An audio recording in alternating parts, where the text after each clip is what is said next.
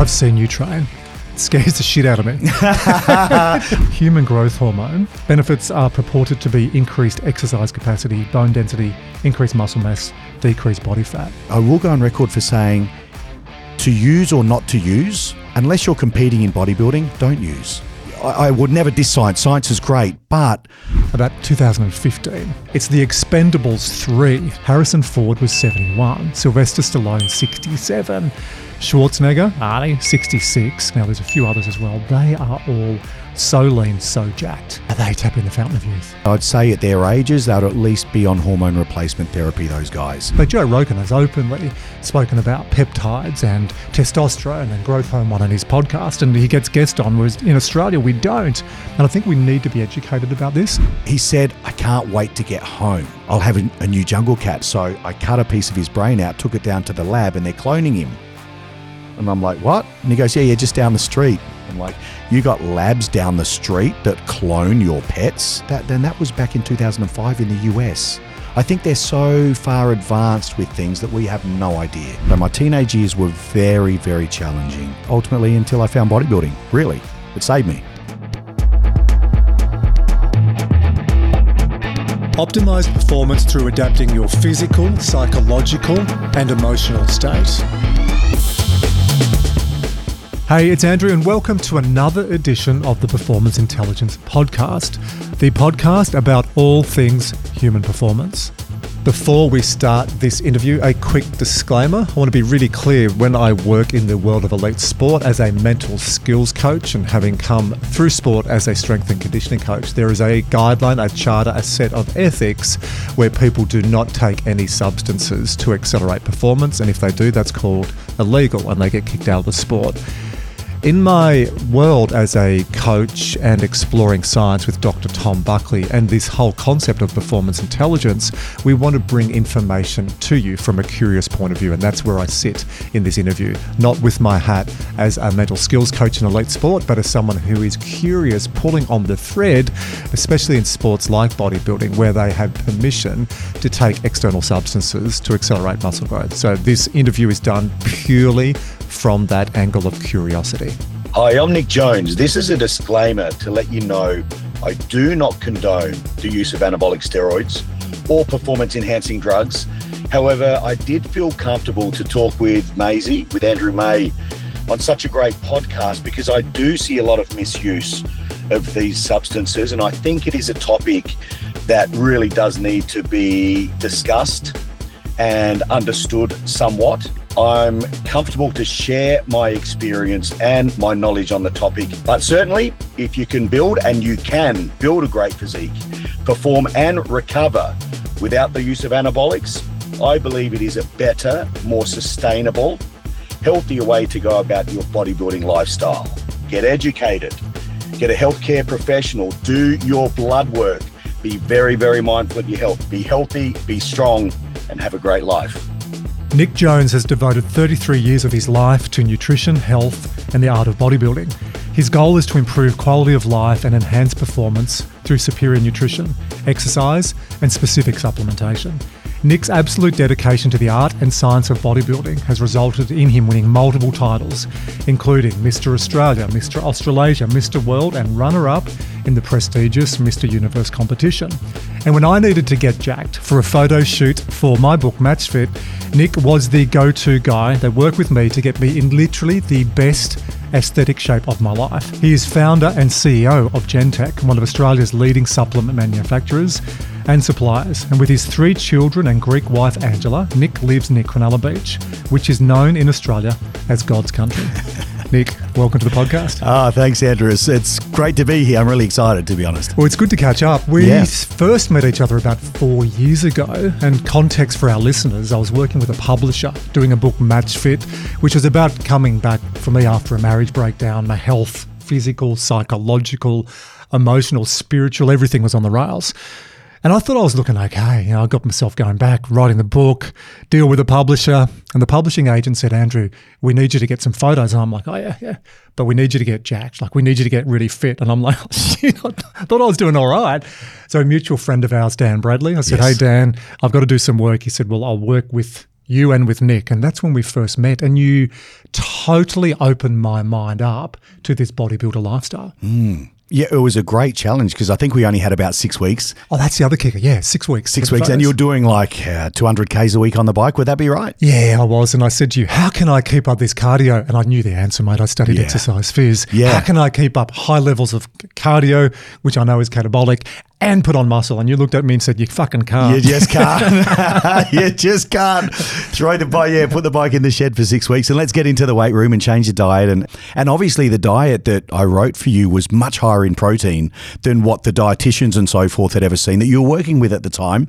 And when you called me and gave me some feedback and said, "Oh, the guys that I work with said, nah, it's far too high in protein. This is not a good diet for you." And I thought, bingo, bingo. This is what happens every time. And the dietitians in Australia, God bless them, they're brilliant people and do some great uh, research and great study. But body recomposition is different. And body recomposition is building muscle and losing body fat. And it is a science. And uh, I, I would say, relatively, uh, as opposed to training and exercise, the nutrition makes up the biggest proponent of changing your body composition.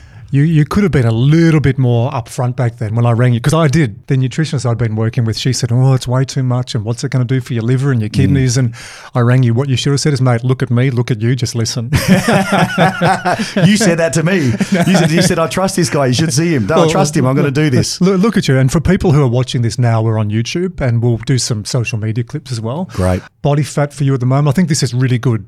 Good positioning. Like the guy we're going to talk to today about staying lean and building muscle. You're in your I'm 52 this year. 52? I've been training since I was 15. Well, I was 10. You, you dug up that information. I started training with a broomstick and bricks at 10 years of age, but I've never really stopped training. I love the training. It's as much for my mind and spirit as it is for my muscles. The muscles are just a cool side effect, but but it's a great uh, stress relief and form of therapy for me that I've never stopped doing. So, um, but at the moment, my body fat's probably in the single figures because to be honest, I've started getting ready for a contest, and this will be my last one. I said to my wife, my last one. My little boy really wants You me sound to like compete. John Farnham. This is it. This Jack's is- back. This is my last tour. Nick Jones, last, last, Mr. Australasia, Mr. World. I sound like that old boxer too, don't I? I've got one more. I have one more in me. But seriously, I, yeah, I think this will be it because the the responsibilities of life these days with three young children and and uh, and the company and to be a selfish bodybuilder doesn't really work. So I'm, I'm approaching the contest very differently to what I used to when I was young and single, and but it's working. So I'm about nine percent body fat, about eighty eight kilograms. Hmm. Yeah, and at the fully moment. jacked. Like I, I, I normally feel quite fit when I catch up with you. You are fit. My shoulders hunch, my, my posture goes.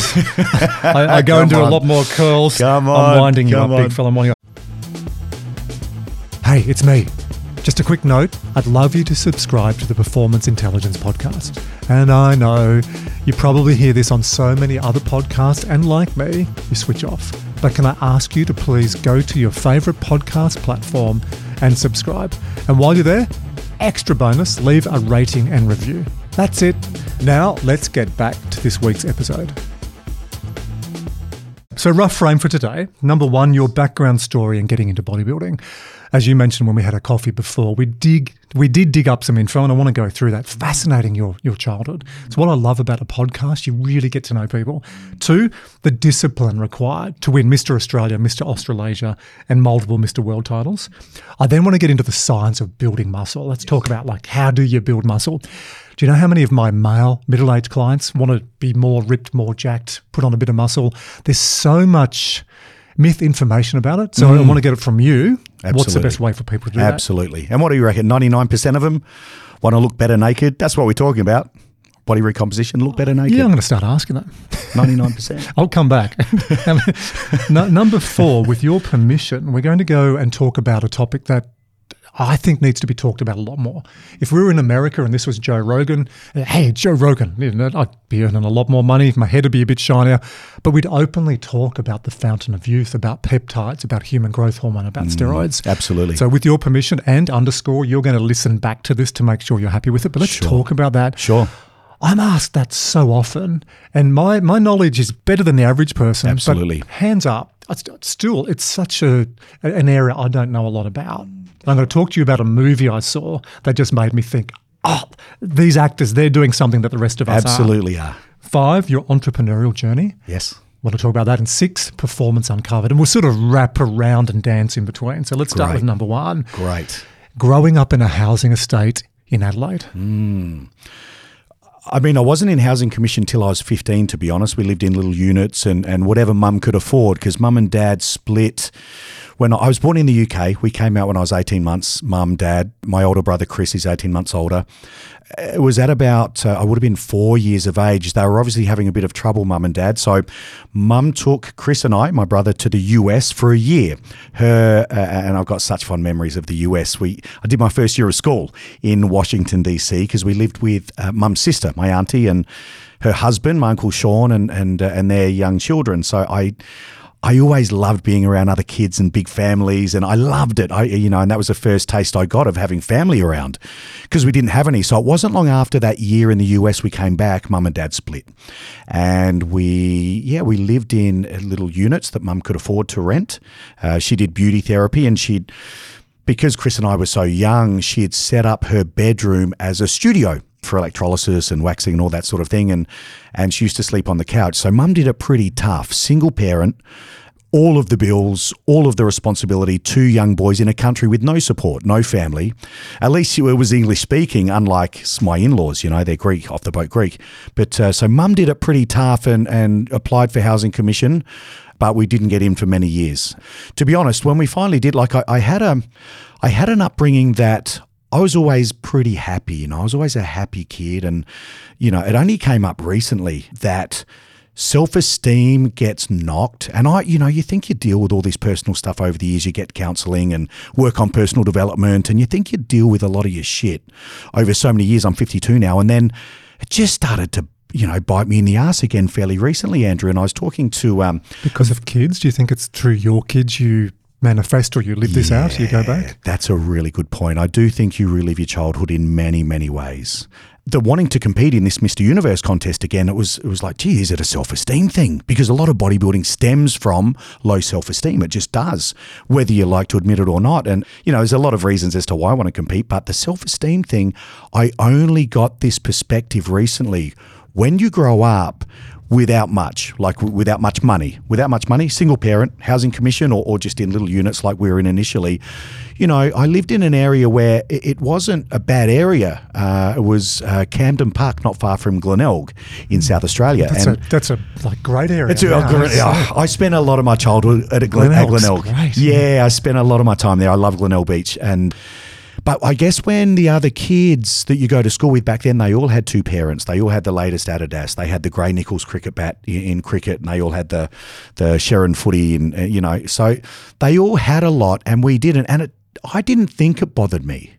But this friend I was talking to, it it does hit your self esteem when you're in this situation. So, I guess um, I always thought I really excelled at sport and tried really hard at sport because my dad wasn't around, and I wanted his recognition. It's like, Dad, look at me, I'm good, aren't I? That's why I thought I tried so hard and excelled at sport. Even though I was little and small, I was the captain of the footy team, the, the captain of the cricket team, and I did quite, and when I say footy, AFL, being Adelaide.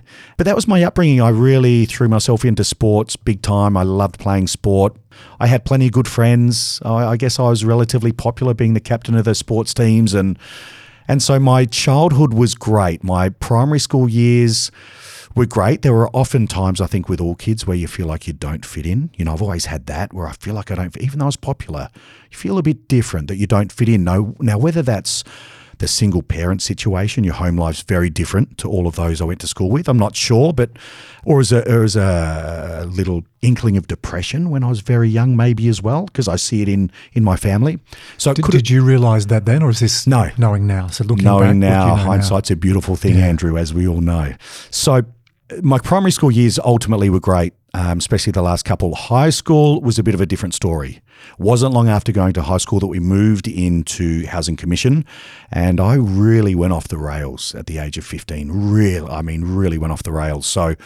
There were some pretty troubled years, probably from 15 to 18. I got in a lot of trouble with the law. There was a lot of violence. Again, it was you just that situation, you know, you're in housing commission, it's your reality, you got a lot of anger from your up, but there was a lot of anger that I was saying I was a happy kid. I've read that you said there was a lot of bottled up anger that then came out in those teenage years. in came out in those teenage years, and probably because of the use of drugs and alcohol. That's probably you know when you what is in an orange comes out when it's squeezed is the juice that's inside. And I find you know with a lot of people, alcohol, drugs, they really just bring out what's inside.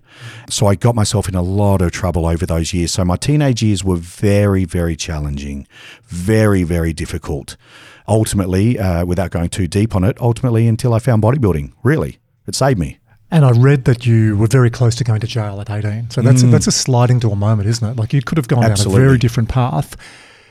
Knowing you, like a little bit of you, and then digging deep on this, getting to know more of you, some of that surprised me, but some of it mm. didn't. Mm. Because ultimate champions, there's a hunger, there's a thirst, or sometimes there's a pain. If you have both, it can be a superpower. Yeah. So obviously, one pathway is you go to prison.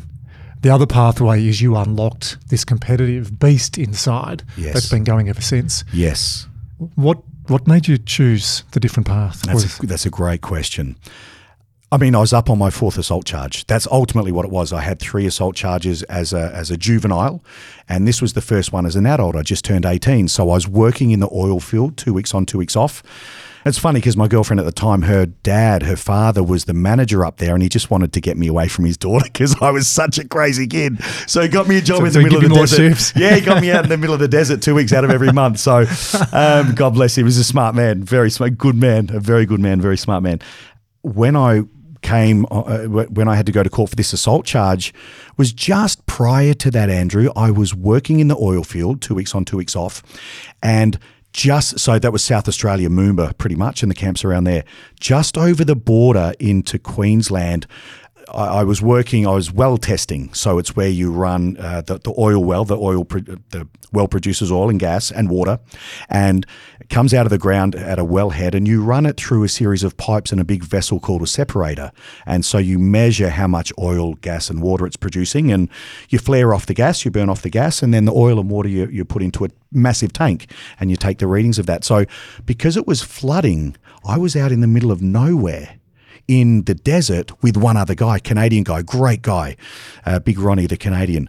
And I was out in the middle of the desert, and there was some times where, I mean, we, we lived in a caravan. And there was a generator, and, and they're noisy, those jennies, you know, da, da, da, da, da, da, da, da, da, all day, all night, but it's quite meditative as well. And there were times where we'd turn it off, and it was so quiet in the middle of the desert. And when you live in the city, you don't realize this constant hum and how all of this stuff affects you. It's, it's kids go on camps, city kids go on camps to the bush. Some of them can't sleep, you know, because it's literally killing them with silence. quiet. Because we are so used to subconsciously having the da- da- da- da- in the traffic. So when there's real stillness, sometimes people go a bit crazy. Yeah, well, I think it gives you a chance to get to know yourself, get to start listening to your thoughts and realize, start thinking about where those thoughts have come from.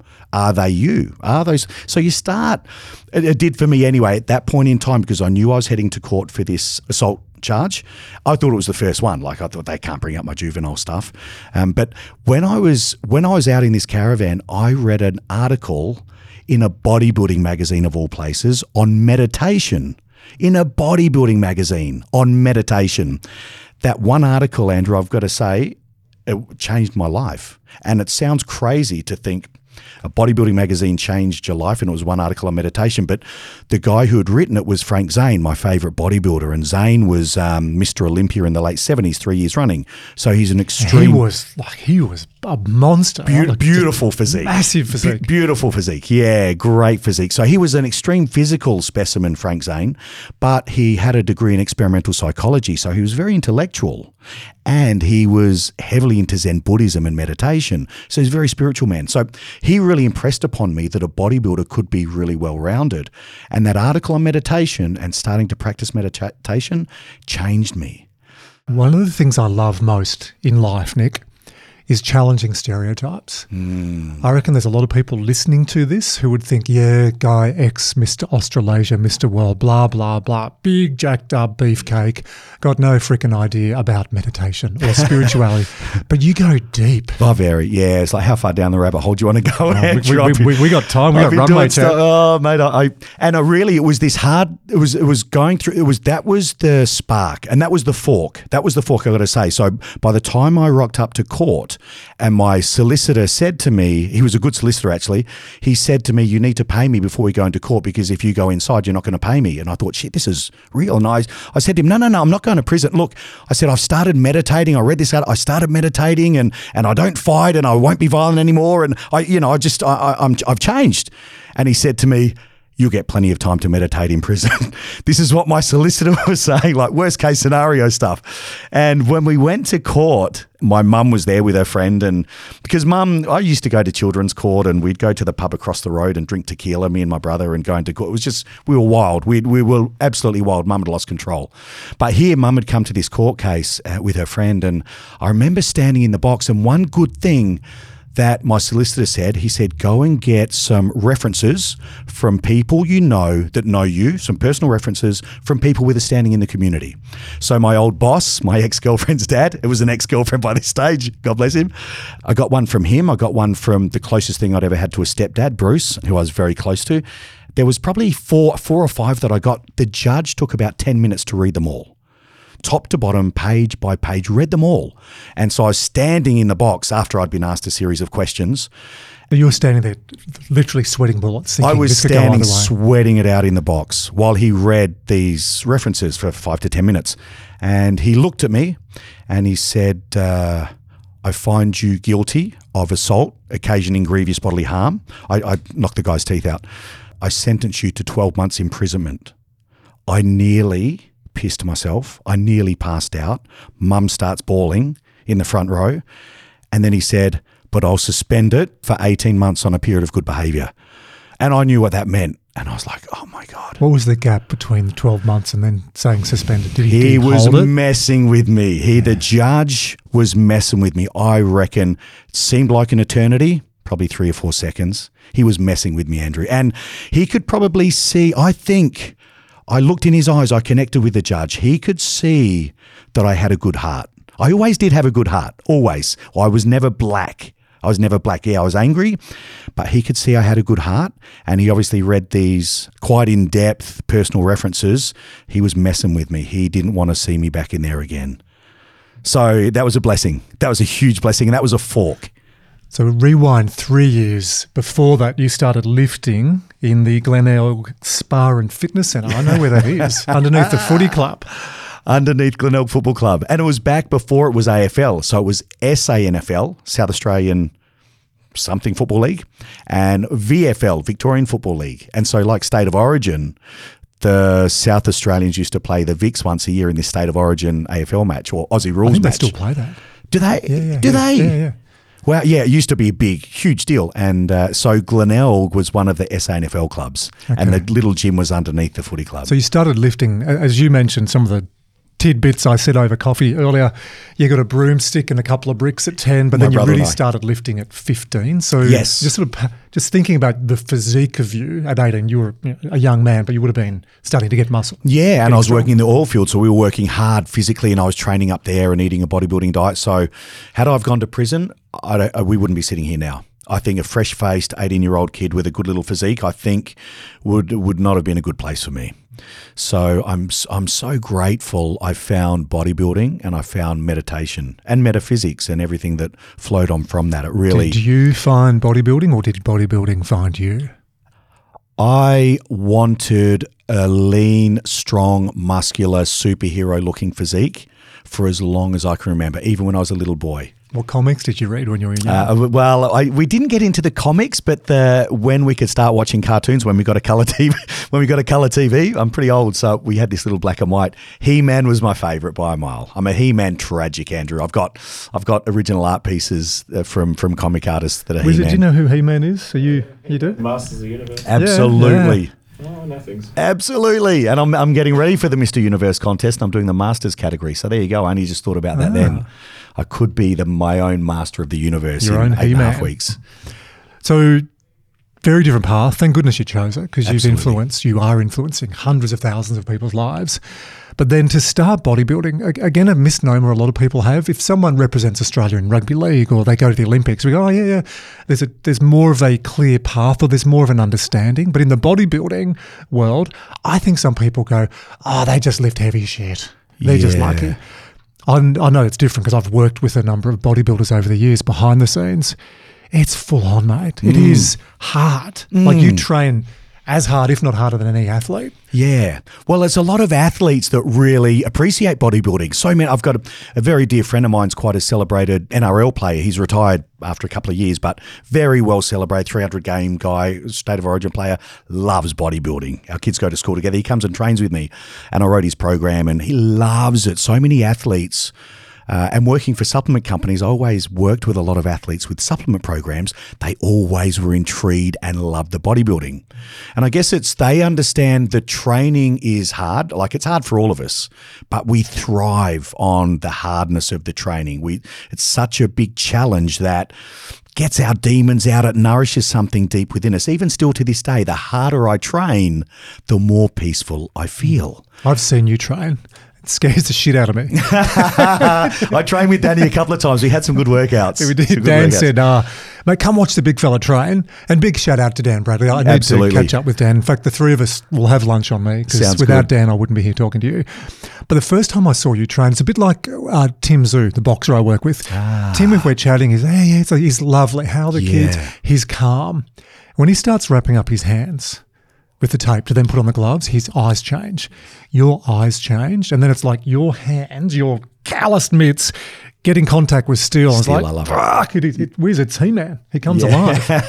but you, you're a beast. And it was a different intensity Mm. to what I see in the gym. Yeah, and that's I guess um, the the strange thing is too as a semi-professional bodybuilder. I mean, I was a top amateur, um, but I'm semi-professional because I've made it part of my work. We are the only athletes that train with the public. What other professional athlete goes to training around general public? I don't think there would be any that I know of. I'm trying to think. Uh, Maybe there's swimmers, maybe people are in the pool, but not yeah, but they have specialist squads. Yeah, yeah.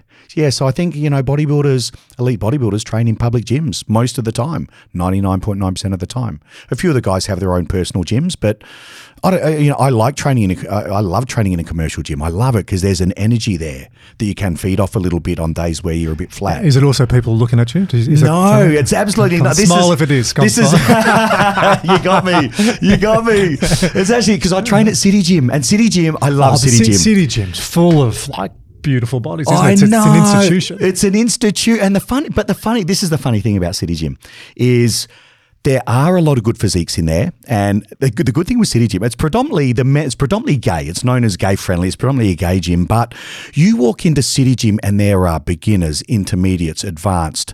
Gay, straight, bi, tri, trans, you know, rich, poor, homeless, you know, people that live in penthouses on the harbour. There's drug addicts, drug dealers. That like everyone's in there under the same roof.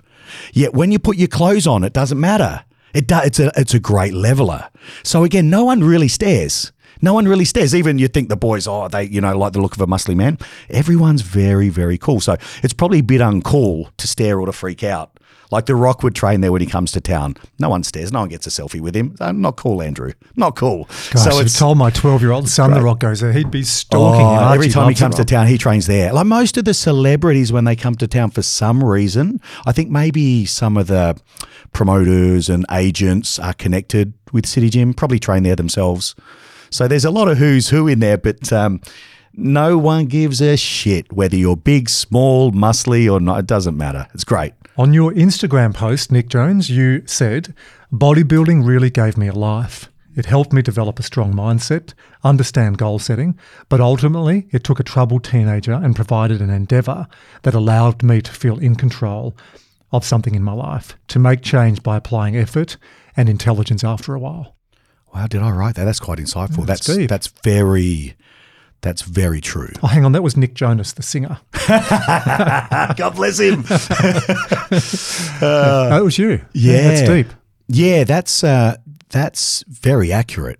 Yeah, I think I, I obviously wrote that uh, at some stage. It's funny how you forget some things that you do and say and write, but it absolutely did. I mean, for, all- those things are spot on. I mean, I, I ended up traveling the world with bodybuilding. I did the prestigious Mr. Universe five times.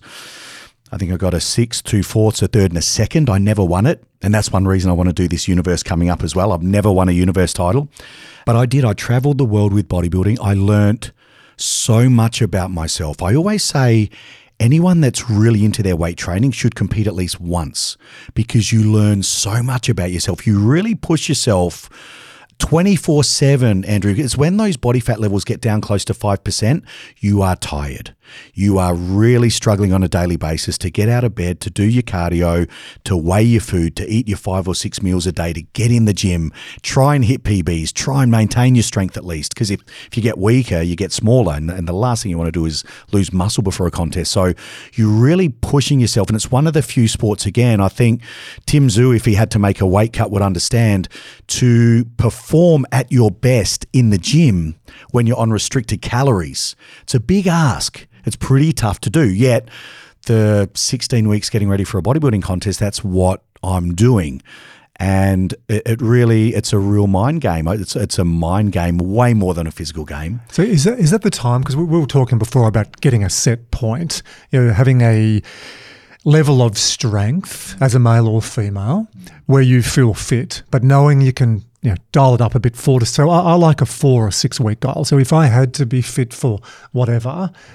I- If I train hard for four to six weeks, and you taught me what to do, and we'll talk about that lifting heavy weights, eating clean, but eating a lot more regularly, and Mm. Yes. a lot more protein than my former nutritionist said I had to Absolutely. have. And I rang you. Yep. Uh, Confirmed it. but also the rest and recovery. But 16 weeks, how how long out do you need to really get into that shape now? Getting ready for a bodybuilding contest is very different to me getting ready for a fitness expo where I've got to look good and there'll be some photos and I have to have my arms hanging out or getting ready for a video shoot or photo shoot. So, like you, video shoot, photo shoot, four to six weeks. Bodybuilding contest where you're in a small pair of trunks and you've got to be below 5% body fat, 20, 20 Below five percent. That's that's lean. It's very lean. It's very lean. So the skin, to give the listeners some idea, if you pinch the skin on the back of your hand, that's about the thickness of skin all over your body. Your glutes, your abs, your lower back, your waist. So it's about that thin, and there's really no fat. There's no physical fat that you can feel subcutaneous, so under the skin on your complete body. So that 5% really is fat around organs and part of the central nervous system and cell linings. That's really where the fat is. There's And how do you measure? Do you go get a DEXA scan when you're doing that? no, no, I do calipers, and again, I don't. Uh, I'm just guessing five percent, to be honest, Andrew. You know, I think a lot of bodybuilders will exaggerate it and say, "Oh, it's two percent, three percent," but you'd be dead at that. So five percent is like is just straight out of muscle, shrink wrapped in skin. the, the eight site. I just do the the pinches, the skin folds. So again, I don't even work out the percentage. I just make sure weekly those sites are coming down. Okay. So for anyone who's going, what the hell are they talking about? People will pinch the bicep, tricep, subscap, suprailiac. Yes. Some do the Thigh, pec, some do the thigh. I just do four. I just do four. So I do suprailiac, subscap, bicep, tricep. Okay. And then you're just looking at your millimeters of fat, and then that's coming down. And then there's a calculation millimeters equals estimated percent body fat. Correct. Okay. So there's some people listening to this going, 5%, I'd love to get under 30%. yeah, absolutely. I reckon, and, and Wiz, you, you come to multiple events with me, and you would have heard this dozens of times. If there's a question a middle aged male asks, it is, how do I get fit, stay fit with minimal amount of work? Mm. So, and, and I tease it out a little bit more. Yep. What do they really want? They want to be lean and have more muscle mass. Thank you. Thank you. So the bodybuilding lifestyle you spoke about, which is really the fount- fountain of youth, Closest thing. Yeah. Absolutely. which is lifting, getting the hormone balance right. Yes. And also mindset. So it's very interesting pulling on your thread, almost going to jail at 18, reading the mindfulness article in a bodybuilding mag. I didn't realize that. And then really tapping into someone like Frank Zane explains, even on the oil rig, when you're getting the, the balance between, you know, I'm sitting here on talking to you, but also on the balcony looking at it. I know now why you love tinkering with all your products with Gen-Tec because back as an 18 year old, you were mixing shit on the oil rig and you actually you liked the molecular. So it's interesting, isn't it, when you trace all this stuff back? Yeah, yeah. But to not get too technical for people, and we'll come to the fountain of youth. What would you say to someone who says, "Hey, Big Nick, what do I need to do as an average person to get a bit leaner and to put on some muscle, male or female?" It's a combination of weight training and the right nutrition. So with weight training, you don't need to be in the gym, you know, two hours a day, six days a week. You need to be in the gym and lift weights after your warm ups. And, and, you know, middle aged, we do need to warm up. We really need to warm up. And then you, you train with weights hard in the gym for 45 minutes three to four times a week. That'll be enough on the right program to stimulate muscle growth. So when we're training hard and we get that soreness the next day and the following day, as you know, it's it's a muscle soreness through micro tears in the muscle. So you you're not growing in the gym. You get this great pump and you feel like you're getting bigger and growing muscle. You're not. You're breaking muscle down in the gym. So you go in and break the muscle down. So for chest, you'll do a variety of pressing exercises, dumbbell, barbell bench presses, maybe some flies, and you'll try and get a little stronger each week. You try to. That you will break down muscle every week. You'll get these little micro tears, and the muscles will recover a little thicker, a little stronger. If you give them the time, the rest, and the nutrition. So each body part you train really once a week, once every five days if you're training hard. With the nutrition, as you've mentioned as well, you have to get enough protein. Shout out to the Greeks. The Greeks named the word protein. I've got it. They invented everything, Andrew. Well, Milo- the Greeks invented everything. Milo- Everyone- just ask a Greek and they'll tell you. Well, yeah, this this is for your wife. Just play her this bit. Your lovely wife, who you told me when we're having coffee that you miss and you don't want to be here too long. Andrew, because- you're on my team. you're on my side. Thanks, mate. But Milo, the Greek warrior, you know the story Absolutely. about that. Yeah, progressive Milo, overload. Proton, progressive Milo had a calf and he did squats, as the story goes. And as the calf grew into a cow, he got bigger, so did his quads. And that was the first known story on progressive overload. exactly. So we'll get, get into nutrition. Just pause back. Mm. When you, Dan, and I sat down in a coffee shop in North Sydney, and you said you only need to do one body part each week. yes. Now, I, you know, I come from a track and field background. I was at the Institute of Sport in Tasmania. I'd work with multiple sports. Yes. I'd- I'd never ever programmed an athlete. I studied exercise physiology. Th- thought, well, I- my knowledge on cardiovascular conditioning is pretty good. On strength, I thought it was good. But then when you said just do one heavy lift per big body part per week, do you remember what I said to you? No. What'd you say? Really? Is that Is that- enough? Is that enough? That's the common answer. And you said I've been doing that, and you, and you weren't being a smart ass, Hmm. but you just you. I think you may have pointed a little bit subconsciously. Andrew, I've been doing this for nearly thirty years, and I remember looking at Dan Bradley, and Dan was going as if to say, "Shut the fuck up, former middle distance runner. listen, listen to the big dog." So we embarked on that program. So I, I say when the especially middle aged male or female ask me, "How do you?" Like, what do you do? I'll just, I often tell your story. It's in my book, Match Fit. Mm. Lift heavy Yeah. do one body part per week. Now, a lot of people don't have three or four times to go to the gym, mm. so just go twice. Twice, yeah. And do a Upper body one program. day and lower body the other day. Absolutely. So we've got the time to do it. We've got the time for this bodybuilding lifestyle uh, and to change our body composition. And you do need to train with intensity. So I see so many people failing in the gym because they train far too often without enough intensity. My best mate Mario, I train with him about once a fortnight. He's got a gym just up the road here, Great. in a big uh, apartment complex where I used to live. Yeah. There's a guy that goes in there. God love him. He, he goes into the gym every time I'm there. I see him, and when I used to live there, but he's there for two hours. So his wife must think he trains so hard, but he's on his freaking phone. Yeah. And I feel like saying, "Hey, champ, leave your phone. Let's go lift some heavy shit. Let's Yep. do some squats, some deadlifts, some bench, some chin ups. You know, round out those delts and, Yep. and get out of here." Yeah, that's it. Well, that's the thing. You, if you're there, you might as well make it productive, right?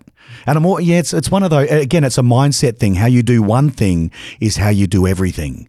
And I just find the way you train in the gym is the way you lift. Uh, or the way you live, sorry. I just, I don't know, go there, maximize it. Intent. Maximize what you're doing. So, person listening out. To this who wants to get more muscle, gym two or three times a week. Yep. Tell me, what does a workout look like? What would day one and day? Let's go a two day split. a two day split. So I'd probably do a two day split. I would probably do chest, shoulders, and arms on that day. I'd probably do chest, shoulders, and arms on that day because, again, it's their body parts that most blokes really want to develop. and compound when you do bench, you are doing pec, you're doing a little bit of anterior delt, and you're doing triceps. So So again, we focus mainly efficient. compound. Yeah, mainly compound movements. All your pressing movements for, for chest, mm. shoulders, how pressing many? movements. So I'm, I'm going to play like I don't know what you do. Mm, yep.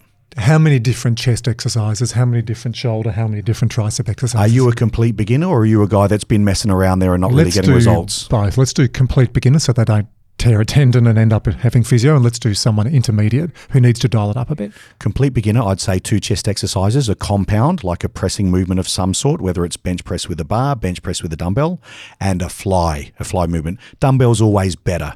Yep, a flying movement.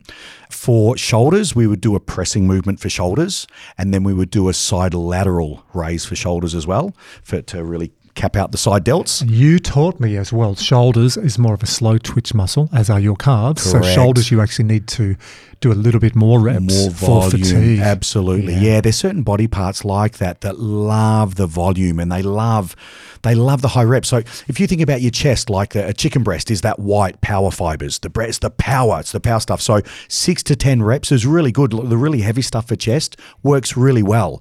But I find for biceps, triceps, shoulders, push the reps up a little bit 12, 15, 20 repetitions per set to get a better result. My, my partner Tony, we've been training on a Thursday. She's had two kids. I've helped in that a little bit, but she's done the lion's share of the work. And then we're, we're training. You know, there's a whiz on a Thursday again. And in the gym two weeks ago, Tony said to me, "Babe, you're really, you're looking really good for your age, and like you know, for your oh, age." Oh, yeah, And then she just laughed. She said, "I'm winding you up." She said, "Have you been doing much delts though?" Oh, did she? She's onto it. She said delts. She said I'm delts. impressed. She, I like, she I like has, has lifted, and she said, "Yeah, but I just think you could do a little bit more delts." So I've been freaking hammering my delts. They've been so sore. You only need someone to say that. Are- Aren't we pathetic? Like our wife will say something, Hopeless, and we're just we're on it. We're on it. It- it just so we still got that little self esteem thing going on deep down. So that's day one. So you- you're going about two big Two, exercises. yeah, two for chairs, two for shoulders, two for buys, two for tries, plenty. Uh, and then I would do, you know, I'd have a day off, maybe two days off, and then go in and do back and legs. I'd start with back. I'd move on to something like Romanian deadlifts. I find these big compounds, you know, for the whole, uh, you know, posterior chain and functionality as well. Something like Romanian deadlift is so good for the hamstrings, the glutes, the lie back. So I'd do back. I'd go to Romanian deadlifts, and I'd finish off with quads. And again, I'd probably do, yeah, two movements on the back. Romanian deadlifts and a curl on the hamstrings, and then maybe um, a squat and a leg extension for the quads. Okay. I throw an isolation in So, there. and, and you want to get that really nice pop, don't you, with the VMO, the vastus Absolutely, absolutely. I like doing. I think bodybuilding training to use isolation movements as well as compound. If we were just doing strength, if we were just doing pure strength training, you stick with compound movements, the squatting, the pressing. Mm. You know, Which is more the athlete That's way. more the athlete if you're going you're doing strength. But with bodybuilding, I find that the isolation movements allow us to get that volume up a little bit. And we do need there's a relationship between volume and load. And as bodybuilders, for maximum muscle growth, we need both. You know, and, and when I'm saying maximum muscle growth, don't think you're going to look like Arnold Schwarzenegger in his prime, you know, prime years after a few weeks of training. It is just such a slow process. It takes time, doesn't it? Yeah, and anyone that's messed around in the gym that's come to me and asked the question you're asking, they know that. So, so they asked an, an informed question after that. It's a question to Nick. How do I look remotely like you as a middle-aged male, middle-aged female wanting to get some lean body mass? What should I do? Two days split, lift heavy. Yep. How long is it going to take? Oh, it's just a slow progression. I mean, how how long's a piece of string? You you will progress slowly, slowly, slowly. The Greeks say cigar, cigar, slowly, slowly, slowly, cigar, cigar. So the the longer that you train, the amount of weeks and the months and the years that you train, and as long as it's progressive overload, you're getting a little stronger. Your muscles will continue to grow. But I think if you're on the right nutrition plan, you start training like that, you'll start to see a result in three to four weeks. Okay. And the right nutrition plan. Talk to me about that. And before you do, this is where I love the bodybuilding movement because in Australia, a lot of the myth information has come from dietitians over the years. There's some great dietitians, but I think there's some dietitians. Uh, I'm probably going to get stoned for this, but I'm going to say it. If I've got someone teaching me about nutrition, I'd look at them. I've known a lot of dietitians, lovely people, but I look at them and go, Do you really understand about glycogen and glucose control? Do you really understand about macro, micro when you look like that? Whereas I look at you blokes and go, Yeah, okay, I'm going to open up and, and totally go in with a beginner's mind because bodybuilding is a science and an art. Yes, Yeah. very much so. Yes. Whereas I think sometimes the Absolutely. dietitians just go, science says this, but the articles, the peer reviewed journals, a lot of those were you know, three, four, five years ago. Mm. Times change. Absolutely. Times change. I love that relationship between science and art. And there's so many. Actually, there was a top Australian sprinter. He was an Olympian, got a bronze at the Olympics many years ago, trains at City Gym. And he said something to me that he said, I love bodybuilding. He said, I love the science and the art. And he said, I trained in the US. He got a bronze at the Olympics. I can't remember what year. My, he said, I had a bunch of different coaches. There was one that was all about the science and the data, the data, the data, the data. And he said, my favorite coach was a bit about the art and the magic. And he said, and he brought in, he brought in this strength coach to do some weight training with me, and it was Charles Glass. And he said, I didn't know who Charles Glass was, but he's this bodybuilding Yeah. um, personal trainer. Oh, been I thought around you were going to say years. Charles Poliquin. No, it wasn't Poliquin was the guy who was behind. See, uh, I love Ben, Poliquin too. Yes. So, yeah, Poliquin loves bodybuilding. So, Poliquin was, it may rest in peace. He was a guy that loves the science and the data, but he loved the old school bodybuilding practices and he would constantly use them in his books and in his programming because he'd see things like supersets, giant sets, double trisets. And there's more and more articles on this sort of stuff. But that relationship between the science and the art, you know, really, I don't know. I think, I think life in general, as well as your sport, as well as your business, there's always a little bit of magic, you know, in some sort of success. There's a little bit of things just came together. Things just felt right that day. Like there's a little bit of magic. There's a little bit of art that I don't know. I can't ignore that. You know, I'm very much about that as much as I am the science. Very much so. So on, on nutrition, Mm. I know what you got me to eat. What would you tell that person who wants to get leaner, put on a bit of muscle? Lean source proteins with every single meal. So when we're talking about lean source proteins, egg whites, you can throw a couple of yolks in as well, just not too many. Um, you might do six and two if you're having eggs for brekkie. Chicken breast, fish.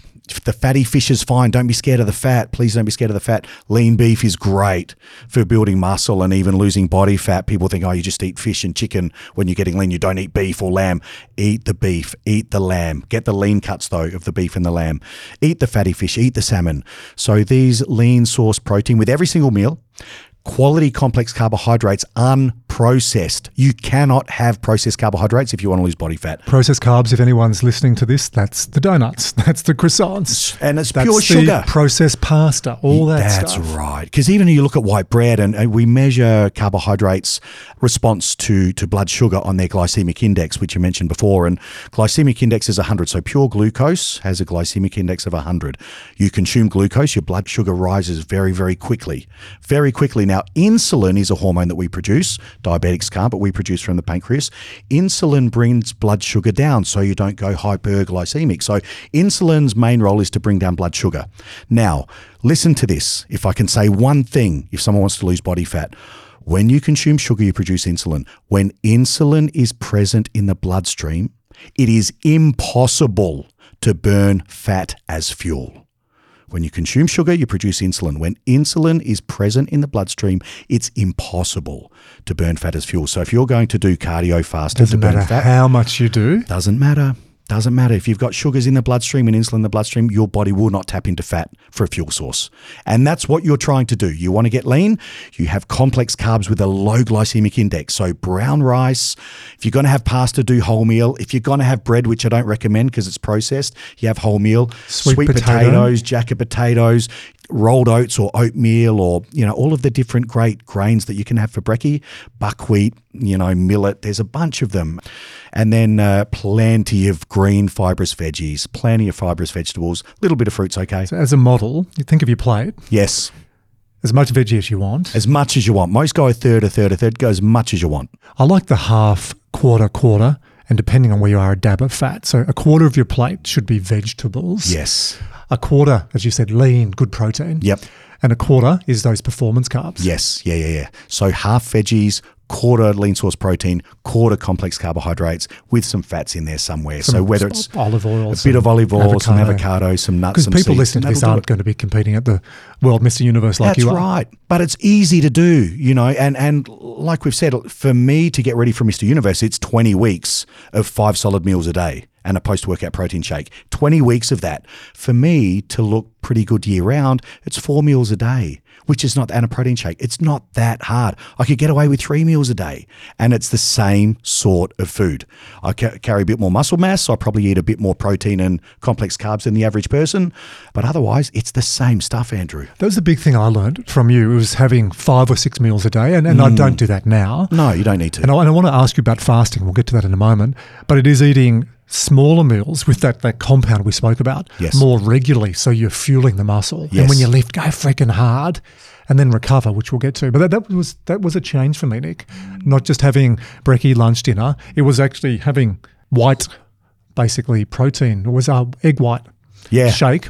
Yep. Then having a meal around 10.30 or 11. Yes. A later lunch. Yes. An afternoon protein shake and then dinner. Yep. So it was over the day, it was, yeah, Five serves. yeah. But it wasn't just having one big serve where I go Yeah. crazy. It's great. And again, the science doesn't support this, Andrew. Like bodybuilders will eat these small meals throughout the day, five to six small meals. My reasoning and rationale, and again, science doesn't support it, but my rationale is as we get older, the metabolism's constantly trying to slow down. And the two things that we do that stimulate metabolism are obviously exercise. The other one is eating. And eating foods like fibrous green vegetables and lean source proteins really stimulate the metabolism. Eating processed carbs doesn't, and it gives you all of this sugar and spikes your insulin. So you want to get lean, you stay away from those processed carbs. But eating small meals often, to me, stimulates your metabolism. The other thing that it does is give you digestible amounts of food. So digestive system's working better, your belly's nice and flat, your energy levels are higher. You know, you don't have this big meal in your belly from lunchtime trying to digest and you feel get the afternoon sluggish feeling. You don't get that. So you have these small meals often. So the other thing it does is reduce cortisol every time you eat. So reducing that cortisol, calming you down, allowing you to build muscle and recover. So that cortisol thing has a relationship as well. It's grazing, not gorging. I've been thinking about this and I want to ask you. I don't know where it fits in. I, I do for me, n equals one, but I want to know where it fits in for you. Since we worked together for my six week shred, yeah. I've added fasting and it works. So I will do a 16 hour fast at least three times a week. Wow, that often. Yeah. Yeah. And into like changing. So I don't do it the same day all the time because, you know, fasting goes back to prehistoric times where you'd have a feast and then you'd have famine. So you're Well, shocking we had no choice. Absolutely. Whereas now we just have 24 7 food, speed dial. But I'll do, yeah, 15 to 16 hours, three times a week. At least twice, I'll try and do what I call a hormesis super stack. So on the end of it, so a 15 hour fast, I'll try and eat 7 p.m. the night before. So around about 11 a.m. the next morning, go and lift up the road, do the big lifts you taught me. so And the how do you feel after being fasted? Your strength is still great? I'll have a couple of coffees, Yep. either a black coffee or a piccolo, so just a dash Yes. of milk. So I'm, I'm still, depending on the research, the purists will go, you're not fasting. Those that are saying, hey, you're not an elite athlete anymore and you're doing this for performance, more the way you look and the way you think, you're okay to have a few You're getting 20 calories from the milk in the Yeah. piccolo. I, I, I, I find it, I'm easy now. I'm, I'm used to it. So I do the big lift and then jump in the sauna for 10 or 15 minutes. And I just feel my body burning. Now, the results though, I'm I've kept my lean body mass the last couple of years. I'm doing a lot less cardio. I'm doing more weights. I reckon fasting's a game changer. That for me and swimming in cold water. Yeah, it's funny how the body adapts so well. So, what do you feel it really doing for you? The fasting.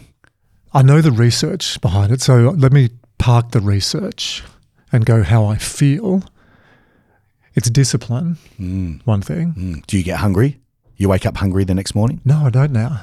Yeah, I've got used to it. Whereas I, I you know, as a runner, I was in the Institute of Sport educated when we had the ridiculous food pyramid, which was eat as much pasta, bread as you want. Mm. I think we then had sugar up the top as well, like just ridiculous that we're giving that info to people. I then enjoy my food. So I feel like I've got a better relationship with food now. I didn't realize I was such an emotional eater. Mm. So it's helped me regulate food and emotions. Mm. And I'm eating less. Because one thing I know, again, metabolically, we don't process food like alcohol in our 40s and 50s and also carbs. So we get a, a, a filing down of the villi in the small intestine. Yes. My mum is celiac. Is that why? Is that why? we just don't need as much carbohydrates as we get older? we don't need as just much. don't need them. Yeah, yeah. So, mum's celiac, my brother's celiac. I've, I definitely am gluten intolerant if I have too much. So all that wrapping up, I don't know. Is it the discipline? Is it the way I feel? Is it because it's keeping me lean? I don't know, but it works, and I've hmm. seen a bunch of science. But then I still will eat in my feeding window regularly. So I'm sort of combining what you taught me and fasting together. It's great. It's great. So you're eating digestible amounts of unprocessed food. And, and, and even thinking about it, metabolic flexibility, because on the days I'm not fasting, I will eat every two to three hours. I think Wiz, you and the guys here laugh sometimes because I'm always eating. Yeah. How good. And you're lean. Your body fat's low. You're in great shape. How old are you, Andrew? 50, You're 50. Yeah, yeah, yeah, yeah. 73. Born in 73. 73, yeah, yeah. So we've got lifting heavy a few times a week. We've Yes. spoken about what your plate should look like. Yes. Recovery. Mm, nothing beats good old fashioned sleep. And for busy people, current day, Sydney, children, business, this is, this is one of the hardest things. You know, I always say nutrition's the hardest thing, but if you're prepared or you have an office set up as you do and you've got a couple of good eating places where you know you can go get your food, as long as you're prepared and know you can get your food, it's not, it's not that hard. You can make all those foods taste good. And again, it's your relationship to food that's got to change. Make it tasty. Go and have your salmon and brown rice and salad and get the herbs that you want on it. And just, I don't know, the foods are beautiful. We've got such good produce still in this country to be enjoyed. The sleep and the recovery might be the toughest thing in the modern day. The discipline to me starts the night before, putting down the phone, getting off the screens, picking up a book, or having a routine where you wind down and get some hours before midnight. Hmm. If you can do that, you can be an early riser and be productive all day long, but the discipline is the night before. So nothing beats good old fashioned sleep. Are you planning an upcoming conference or company offsite? For the past 15 years, I've averaged speaking at over 50 events each year, and I still love presenting at conferences as much as I did when I first started. To explore the different presentations I offer on a range of topics and themes, including physical and psychological well-being, becoming burnout proof, connection and belonging. That's a new area I'm, I'm really enjoying presenting on neuroscience and behaviour change, mental skills, and leadership and culture. Or if you'd like to understand our fully integrated conference experience with pre event diagnostics, activities throughout the agenda, including a morning wake up, energy breaks, team building activities, and digital resources to embed learning. To find out more information and to download a brochure, go to andrewmay.com slash keynotes. And it's so parasympathetic nervous system. So Dr. Tom Buckley. Yeah. You haven't met Dr. Tom, have you? No. I have to uh, get you and him in a podcast one day. Jeez, imagine the, the science and the depth on that whiz. But we, we put an ECG on our clients, our high-end clients, for 48 hours. Oh, wow. And then we look at what percentage of the day is sympathetic or mm-hmm. stress. Yes. What percentage is parasympathetic, or recovery. Mm. And we'll get them to do a good day, switching off 30 minutes before going to bed, all the right stuff that you know you and I teach about food and exercise. Then we'll get them to do an experimental day. Check your mobile phone before you go to bed. Have more than one or two glasses of wine, you know, give it a mm. nudge. Mm. And then we watch the next day. Resting heart rate through the roof, heart rate variability crashes. And we look at the night some people get barely any parasympathetic. So it really is that relationship between stress and recovery. And I've heard you say this. That's where the magic happens when you sleep and recover. That's when you, you know, that sliding filament theory, and you, you're tearing the actin and myosin, getting all nerdy on you now, champ. No, no, Um, love it. Love it. but Love it. that- that's where it go, grows and your muscle repacks. So Exactly. without that, and, and hey, what's a hack? Oh God, if I hear someone say when I'm doing a talk, what's a hack? There's no freaking hacks. There's no you hack know. for recovery. Lift, eat, connect with people, be a nice human, and then recover. Yeah, yeah, yes. That's it, isn't it? There's some good basics. Am I missing That's anything? That's a take home. You're missing nothing there. Connect with people. That's what. Uh, that's what we don't do as bodybuilders as, as much, you know. Really, But no, but we do. No, we do. That's why training in a place like City Gym. It's a great community. it's a tribe. It's a great community. It's absolutely a tribe without being labelled that. Now, trying to think the year, it would have been about 2015. I was driving. At this stage, I, I lived up the road on the North Shore, driving over the Harbour Bridge. I was doing some consulting work. I hadn't sold to KPMG, but I was in the process doing some mm. work with them. Mm-hmm. I was talking to my best mate Mario. I mentioned him before. I'm, I'm going to have to give Mario royalty for this podcast today. and I'd just gone over into York Street, and I'm in the middle of talking to Mario. It's the start of spring. I went, "Fuck, wow!" And he went, "Oh, how good spring!" I went, "No, no, no, no, mate. It's not." Anyone in a dress or any guy in a suit, there's nothing wrong with, you know, appreciating both sexes. He said, Mate, what is it? I said, it's a bus. He said, Are you that excited about a bus? He said, Andy, what's going on, mate? I said, Mate, it's that. Have a look. Oh, yes. It's the Expendables 3. Yeah. So I'm in the middle of talking to Mario, and then I've gone, fuck, he's thought I've seen you know, something to divert my attention. And I said, no, mate, it's a bus with a whole heap of men. and they go, tell me more. You got me interested. Go through who who is in that photo. I don't have my glasses on, but it's Jason Statham. It's my favourite, obviously, Sylvester Stallone. Dolph Lundgren, who was on the f- cover of my first Muscle and Fitness magazine that I read.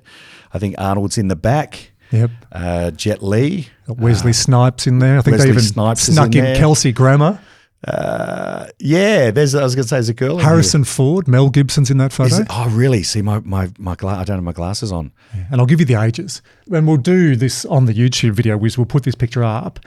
They all look so healthy. Yeah. Ridiculous. Oh, how could I forget Terry Crews? Yeah, Terry Crews as well. Yeah, he's here's the ages. He's so this is back in 2015 when this was released. Harrison Ford was 71, Sylvester Stallone 67, Schwarzenegger Arnie 66, Kelsey Grammer 58, and he was fit for that. Yeah. He wasn't Yes. Frasier. He was Yes, the Jack guy in. Expendables. Absolutely. Dolph Lundgren 55, Antonio Banderas 53. Terry Crews 47 and Jason Statham was 46. Now there's a few others as well. They are all so lean, so jacked. Yeah. It's so it's inspiring, isn't it, for guys like us? It's ins- because they were my child. Most of them were my childhood heroes. Well, I guess Arnold and Stallone certainly. Now, do they, and I'm, I'm, I'm being provocative here, Nick, do they just lift heavy twice a week? Do they follow that food visual we said, half plant, quarter protein, quarter performance carbs, a little bit of fat, and good stress and recovery? Or are they tapping the fountain of youth? I mean, I don't, I can't, I don't know. I can't say that I know that, but my assumption, and again, they, you know, what they say about assumptions, but my assumptions from ex- my experience is, yes, they are doing the food. Yes, they are lifting heavy and doing all the training. And I'd say at their ages, they'd at least be on hormone replacement therapy, those guys.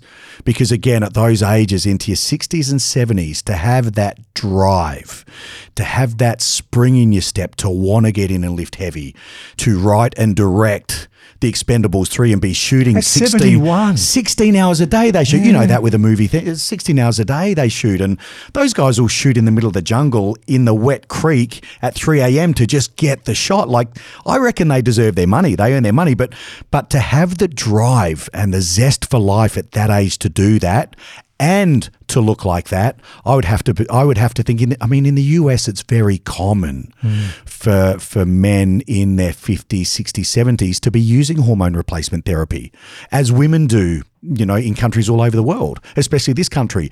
But I think with the men in this country, it's not. It's not so popular. It's still very taboo. But in the US, you look at them; they look like the picture of health. And certainly, if they are using hormones, you know, Stallone well into his seventies, Arnold well into his seventies, still training, still traveling the world, still working, Still still, raising properly. family, still eating properly. And you know, I know when The Rock was here, he was eating. He didn't. It was an interview on TV, and he was saying he was in great shape. He was saying how he eats uh, it was fish, rice, and broccoli. They they just bring it to him every time he's in his room. That's that's the order. As soon as he turns up, it's salmon, rice, and broccoli. He's got bigger. I, I saw Oh, an beast. article they had Fast and the Furious, which I love. Yeah, like, yeah, just and, and, and I love watching with my kids. I've seen every one of them. So when a Fast and the Furious, what are they up to? Is fifty six or something comes out? 132. Some old hashtag, and you've always got Vin Diesel there. You know, yeah, he's great. But I saw The Rock in the first one to the last one, and oh, he's He's like getting bigger, bigger and bigger. Yeah, loves training, loves it. Loves trading. And this is the bit I'm excited to talk to you about. And, and Mm. credit to you because we don't talk about this enough. It's sort of subterfuge. You don't talk about it. But Absolutely. in America, like Joe Rogan has openly spoken about peptides and testosterone and growth hormone on his podcast. And he gets guest on. Whereas in Australia, we don't. And I think we need to be educated about this. Yes. Not so, oh, go and use it. Just so, how are people doing this? And let's challenge the mindset with a beginner's mind. Yeah, absolutely. Three things anabolic steroids, mm. peptides, human growth hormone. I'll give you my understanding of it and then tell me the benefits and side effects. Of Sure. It. So, anabolic steroids, synthetic hormones that imitate hormones, specifically testosterone, they are used due to their anabolic effects and assist in the growth and repair of muscle tissue. Yes. Benefits increase in muscle strength very quickly. It means that people are able to train more often and for longer periods of time. That's why a lot of athletes take steroids. It's not actually the steroid, it accelerates the recovery. The recovery, exactly. Decreased body fat percentage, you look good, improved bone mineral density, better muscle endurance, increased red blood cells, so plasma production as well. Mm. Have I missed any? No, what are the side effects though? Because I mean, why, why wouldn't you want to take? it Well, if the- that's there. This is benefit? why I commend you for having this conversation. Sure, Because when I studied exercise physiology, we had lecturers who knew nothing about this. of course. who hadn't trained, who'd been in a lab. Like literally, some of our lecturers were laboratory assistants, wonderful researchers. Sure. And they're teaching us on the side effects of steroids. And I can remember as an 18 year old, just, and I asked a question, oh, have you ever taken steroids? And the whole room looked at me and went, oh, have- Yeah, it's like asking them if they masturbate, isn't it? yeah, asking who they masturbate. Yeah, yeah. So, see, in the same Who's- category. who Oh that? my No. god, you can't, you can't ask that. Is it? No, no. you can't ask that. You don't have to answer that, by the way. friend of mine. so, so we were taught back then it's going to shrink your balls, your penis is going to implode, Mm. um, you're going to get man boobs, uh, your hormone level is going to be shot, and you'll probably have a heart attack Yeah, and you will never have kids too, probably. Yeah, because you end up with two little dried peas. yeah, yeah. They, yeah. So where do they get these side effects from? Because when I look at the I expendables and I look Mm. at what, what the data is saying about reported side effects, irritability, mood swings, damage to nerves uh, from injecting steroids, fluid retention, fertility issues, small balls, depression. I know some people have gone on HRT, hormone replacement therapy, and they're much happier. Much happier, improve their depression. Yeah, yeah. Yeah, and, and I'm not, you know, I'm, I'm, I'm being neutral. I'm just Yes, trying to no, I get it. open a conversation Yeah. and explore it. I think all those side effects you're talking about probably would be applicable to something like alcohol when it comes to abuse. So I would say that would be abuse of anabolic steroids could potentially cause all of those side effects. I have no doubt that the abuse of them could could cause all of those. Again, it's it's the abuse. Uh, if you abuse alcohol, you know, you'll be dead in a few, some people will be dead in a couple of years if they abuse alcohol. So it's not the hormone or the chemical, it's the dose. It's the dose. It's the dose. And I think this is where the Americans and these guys we're talking about, they've got it down pat because they've got doctors over there that specialize in wellness and anti-aging. There are many clinics like that. So if you go over as a as a 50-year-old man and your testosterone levels are in single figures because I think the range is 8 to 30, if you rock in and you say, "Look, I'm really flat and depressed and Ju- I, Just on that, because that's a really important marker. yeah. And so when Dr. Tom and I work with our high end execs, we look at, we get their uh, testosterone or DHEA, Great. the precursor Yes. to testosterone. Great. Less than 9.5 is low. Yep. Average is about 15, 15 milliliters Yes. per, sorry, 15 millimeters per liter. And high is about 28 plus. Yes, yes. Yeah? So looking at these guys in the picture, I reckon they'd all be in the 20s, 20 plus, right? Because Yeah. they've got, you would think, a specialist in an anti age clinic Hmm. really looking at those metabolic markers. Absolutely. The science on this, dialing it up, dialing it down to get it precise. Absolutely. And I think they probably do it so much over there. They pretty much know with most guys at their particular age, their lifestyle, their current testosterone levels, they probably know around about how much testosterone they need, around about how much growth hormone they need to be up in the high 20s consistently, not up, not down. They know how much growth hormone they need to be up in the levels they were at when they're in their 20s and 30s. So they are optimal.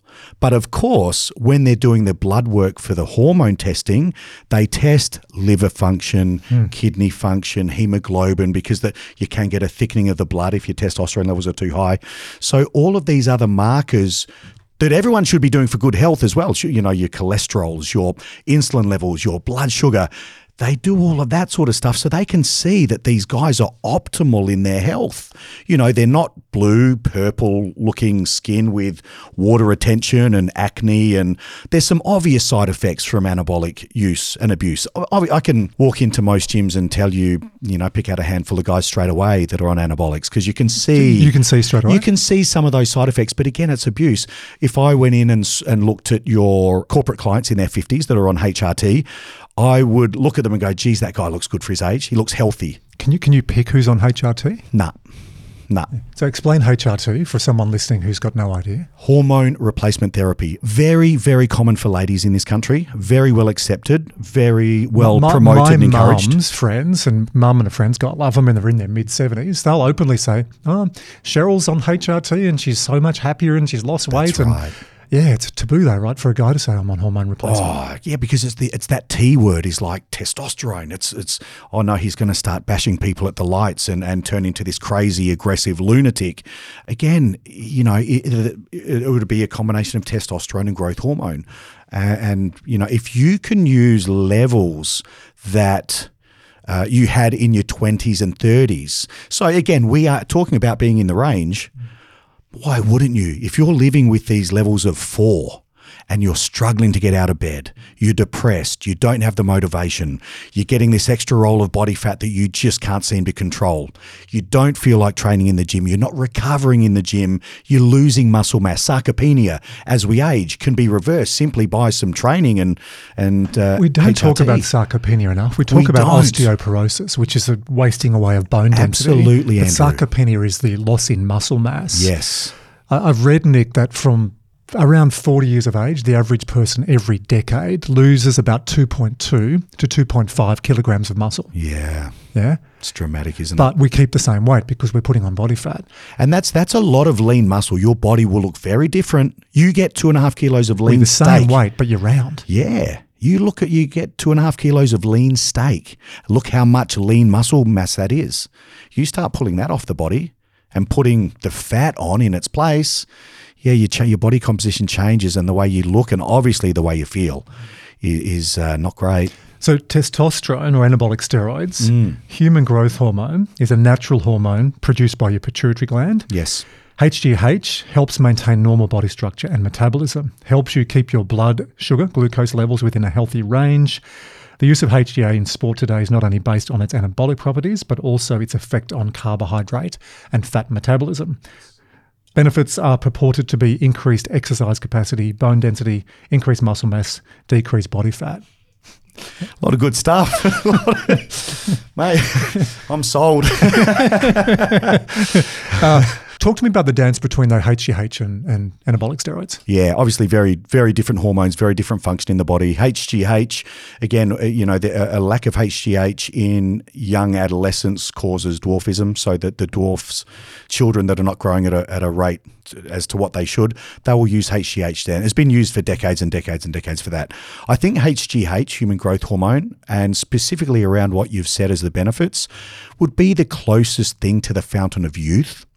I think it's probably only half. I mean, if you used HGH without the testosterone and you had those very low testosterone levels, I don't think the HGH would be enough to regenerate your own production. I think when you get to a certain age, uh, like the ladies do with uh, menopause, you're just not producing enough of the hormone anymore and you're just not going to. So I'd say the HGH works very, very differently. Uh, you know, you, you've nailed the benefits there. Testosterone, really quite different. Testosterone is more the masculinizing, has a much, I'd say it have a, have a much more dramatic effect on that aggression. And I don't want to say that in a bad way. The like that drive, the you know, the get up and go, the drive, the zest for life, the want to get out of bed in the morning, that spring in your step when all that is gone low, due to low testosterone levels. And again, Andrew, for the, the corporates that have these really high stressful lifestyles that are not training, so at least with you and I, we're doing all the things to maximize our natural production of testosterone. So the heavy compound weight training stimulates testosterone. Getting enough sleep is when you produce majority of your testosterone and growth hormone. So without the sleep, without the good quality sleep, you're not going to be producing your growth hormone and testosterone as well due to that even the, the right nutrition. So we're doing all the right things. We're doing all the right things to, to augment it. But even then, I just think of the guys that are not, what chance have they got? And I've also read, or part of the research Dr. Tom gave me, is the average male will lose their, their testosterone levels will drop 1% every year from 40 onwards if you do Yeah. nothing about it. Wow. That's a pretty depressing stat, isn't it? Your testo- testosterone levels dropping 1%. The average person's putting on 2.2 to 2.5 kilograms of fat because they're replacing that muscle. And then they get to their 70s and go, yeah, God, I'm old. They look old, think old, act old, play old. It wasn't in the brochure, all this stuff, mate, was it? You probably would have knocked, probably it? would have knocked it back. was it? Was it? Now, I've got one more thing, and I, and I Yeah. love that we're, we're talking about this. Peptides Yes. stimulate the release of human growth hormone, short chains of amino acids that occur naturally in foods in your body. Manufacturers can isolate them from natural sources or make them artificially. Benefits they're hard to detect as they're absorbed quickly. This has really come to life with peptides, and again, how little we know. When the uh, supplement saga, which was Essendon Football Club and AFL and Cronulla Sharks in the NRL, Yes. people going, "Oh my God, they're drug addicts." I, I heard you know, people I know, educated people say, "Oh, they're drug addicts." It's like, no, they're taking peptides. Increased speed, strength, endurance, lean muscle, and reduce signs of aging. So there's some similarities between all those, but mm. obviously different compounds. Yeah, absolutely. Yeah, there are amino acid chains that stimulate your body to produce growth hormone, to stimulate your body to produce testosterone, or more so to keep testosterone active. Selectri- SARM, selective androgen receptor Receptors, modulators. Yeah. the modulators. So they allow your testosterone to stay as testosterone and, and bind to muscle sites more readily. And again, they're, they're peptides from natural sources you know, the whole thing of sticking a needle into your body as an athlete is taboo. So, you know, the other, I think it was the Brisbane Bears when they were using electrolyte drips. Was it the Bears Yeah, yeah. at half time? Yeah. Again, it was, uh, they're electrolytes, my goodness, but they're injecting them. So, as again, a general public, it's really taboo once you start talking needles and injecting substances, natural or not. It's a really strange thing, isn't it? The perception. When I was in year 11, I started working in the gym at Dubbo at uh, RSL Bodyline. And it was a great experience. But back then it was aerobics and weights, and I was an aerobics instructor back then. Wow. Yeah, I know. Wow. You would have been getting paid good bucks though. Good I bucks could, I could see you in your short tights up on the stage at about eye level of this room full of ladies in Dubbo. Well, you would are- have been the biggest hit in Dubbo. There are a lot of anomalies there. Uh, I was an aerobics instructor at Dubbo while my mates were playing footy. That was interesting. And I was straight. Go figure. But anyway, there was a guy. Mate, you were smart. I was, I'm on to you. You were Well, smart. mate, We'll have a chat offline. We'll have a chat offline, mate. Um, there was a guy who came to the gym at Bodyline, and he was massive, but all out of proportion, all puffy. I know now he was. Uh, well, we've heard he was taking horse steroids. Yep.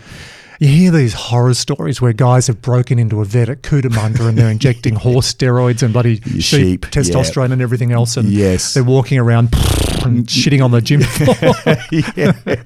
So that's that's on the outline. People have got no idea, right? That's another area where I think this is you know far from that you know doctor who's working with all the Marvel. Mm. You know, the, uh, Wizard, you were saying there's a doctor. I think they call him Doctor Marvel, who works with a lot of the actors in America. Yeah, I was reading an article about this guy, and basically, whenever they get hired for a DC movie or a Marvel movie, you know, Chris Pratt, Parks and Rec, bit chubby, bit overweight, and then he rocks up in Guardians of the Galaxy, just absolutely shredded. And I don't think it's that easy.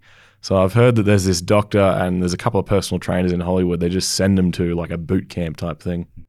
Would totally make sense if your job is your body, Absolutely. which your, yours is. Yeah, absolutely. You, know, makes you, you sense. rock up to a fitness conference. Uh, people are going to buy Gen-Tec. You know, Mm. you want to look like the guy on the label. Exactly. Yeah, it makes sense. It makes and and that this whole thing is so open in the US, and there are these clinics for hormone replacement. So yeah, I think it, it makes why, sense. why is it so open in the US and why is it so taboo here?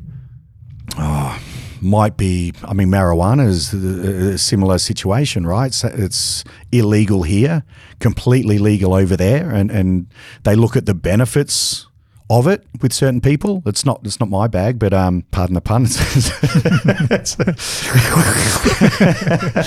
but uh, it might be the same. I don't know. Just the public perception of testosterone, of steroids, is really taboo here. But you know, uh, I guess it, with a lot of people as well, marijuana would be taboo here as well. I'd say. I.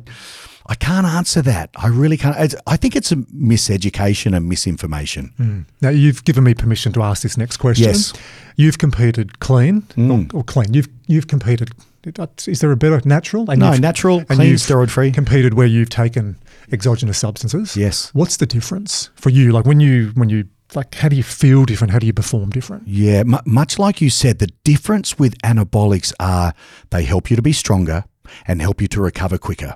So if you don't go into the gym and train harder, a little more often, you're just not getting the benefit. All they really do is allow you to get a bit stronger and use more protein to recover quicker.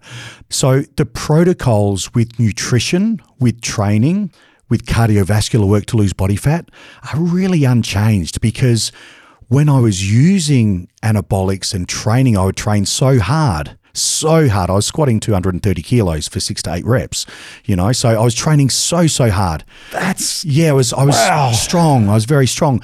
But as uh, an 18 year old, without ever using anabolics, I could squat 180 kilo back then, you know. So I think, oh, not I think, I know there are no real differences in the application of protocols to building muscle and losing fat, whether you're using anabolics or not using anabolics. I think the athletes that do use them, where, I mean, bodybuilding's not, majority of the, the top competitions, they're not tested.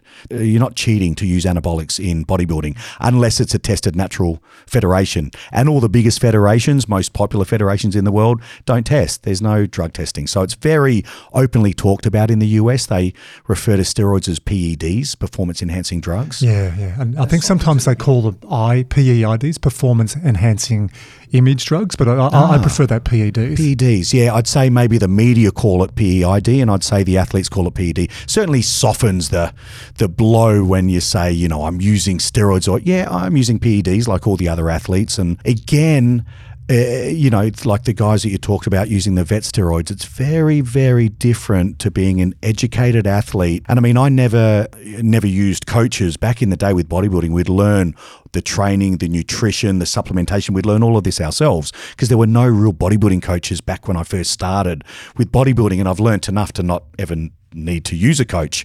Uh, You've learned all this yourself. Did you step into PEDs by yourself as well? You had to discover that, or were there people that helped you?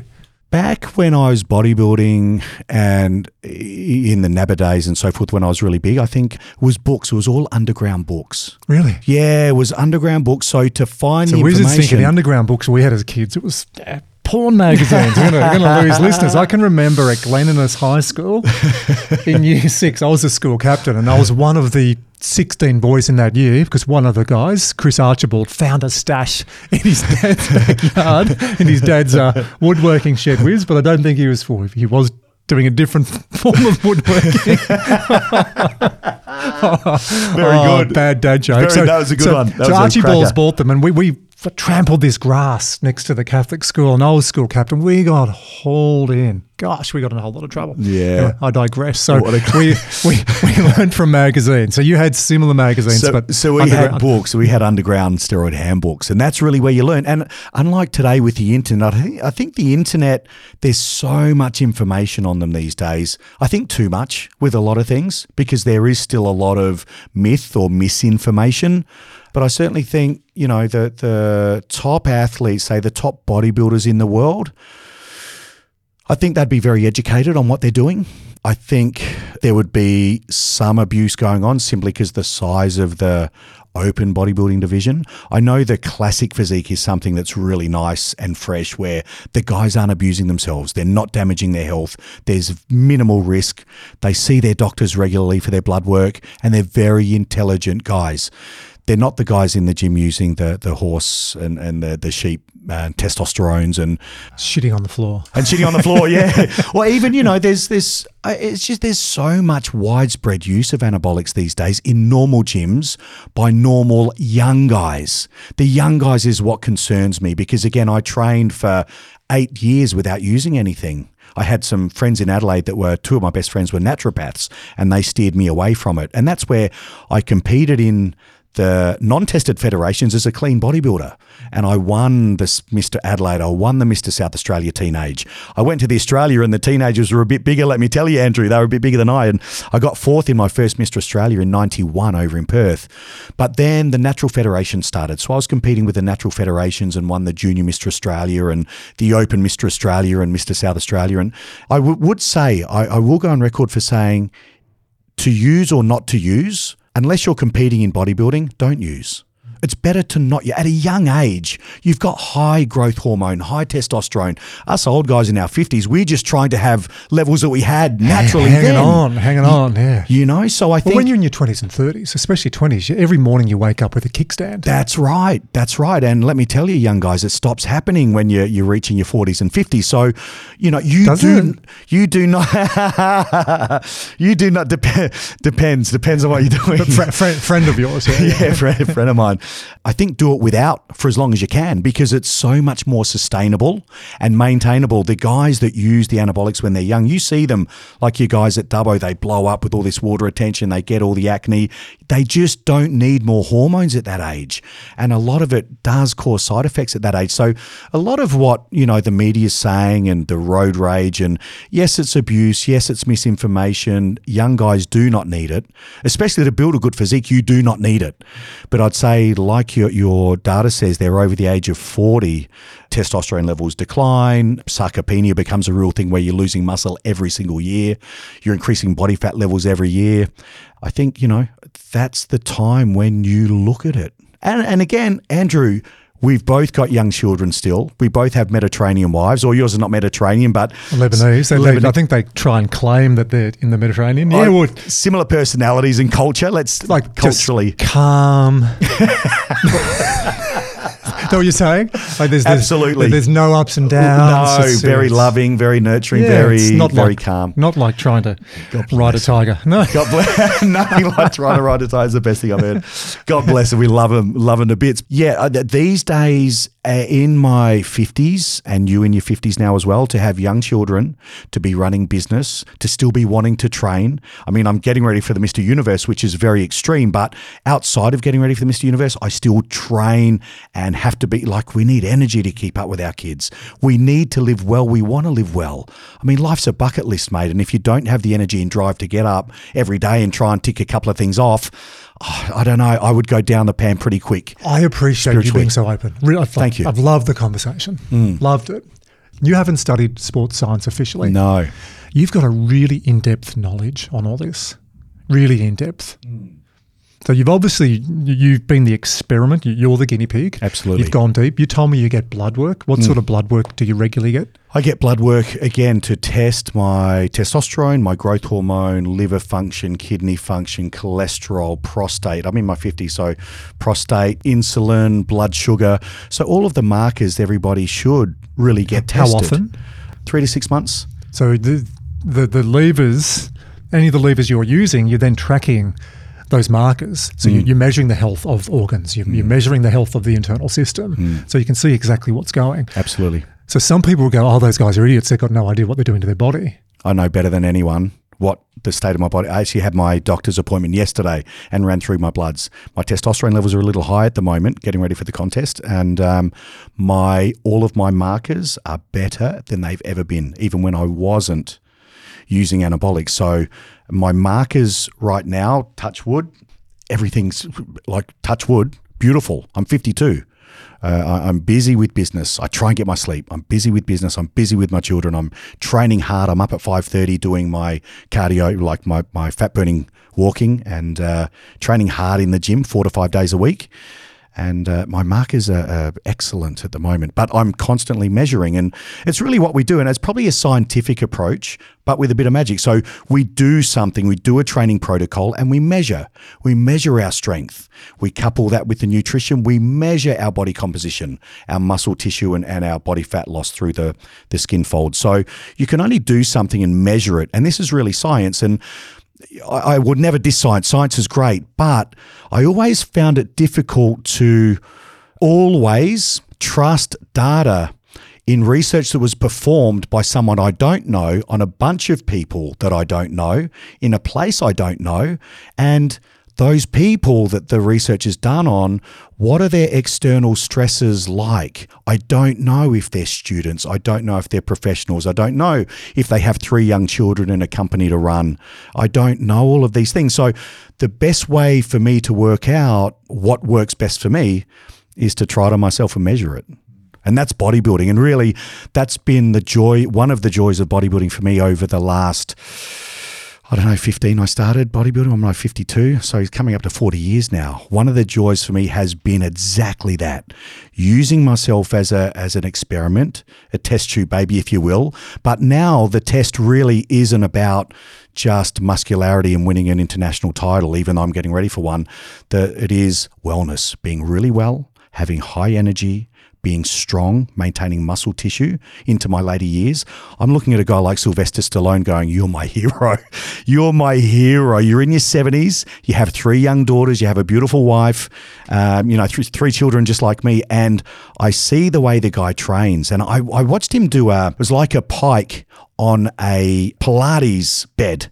So you know what a pike Yeah. is? Yeah. So he was out at full stretch into a pike position. And I saw that maybe five years So ago. it's, a, it's an upside down. If, if everyone can think, like if you touched your toes and then you had a, a roller that moved, you Yes. come out. So it's like your body's an A frame. Yeah, your body's an A. So and you go flat on the floor with your arms stretched out in front, and then he would pull himself into the pike. So that was well into his 60s. And I'm like, that's.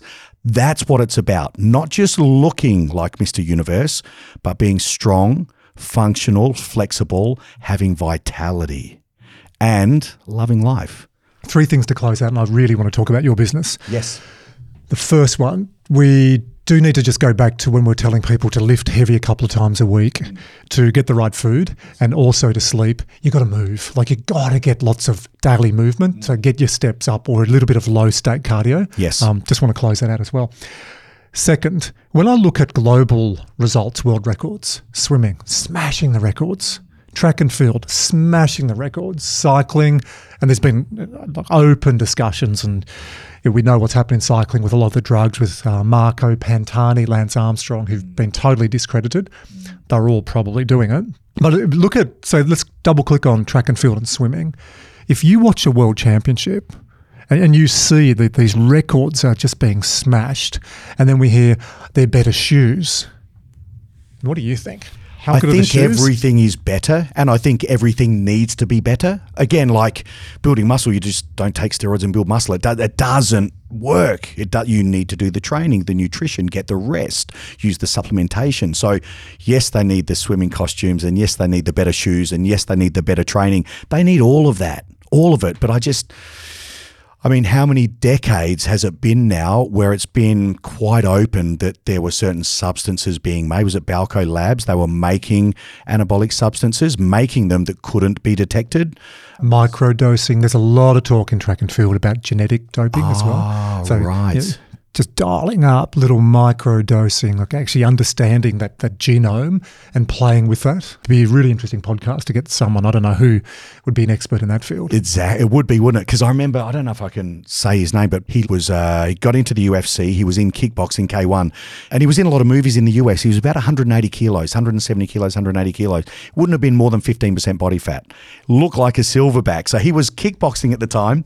My very good friend in Adelaide, Paul Slowinski, the Sting. He was a top pro fighter. Strength coaching Paul and training with him, and we went to Melbourne to, for him to spar. And um, I remember we went to we went to dinner, and seriously, when I saw him sitting on the edge of the ring, he looked like a silverback. He was about 180 kilo, six foot six, maybe six foot five, 180 kilo.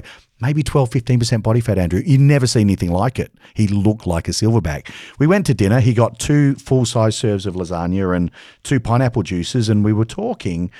And I'm like, I really want to know what's what's going on here. I really want to know. What's the silverback juice? yeah, what's the silverback juice? What's he sticking in? What's he doing? And and I, you know, I didn't probe him too much, but what he did say was, he said, I can't wait to get home because Jungle Cat.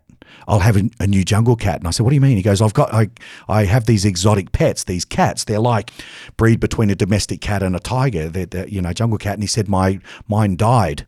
My cat died before I came over. So I cut a piece of his brain out, took it down to the lab, and they're cloning him.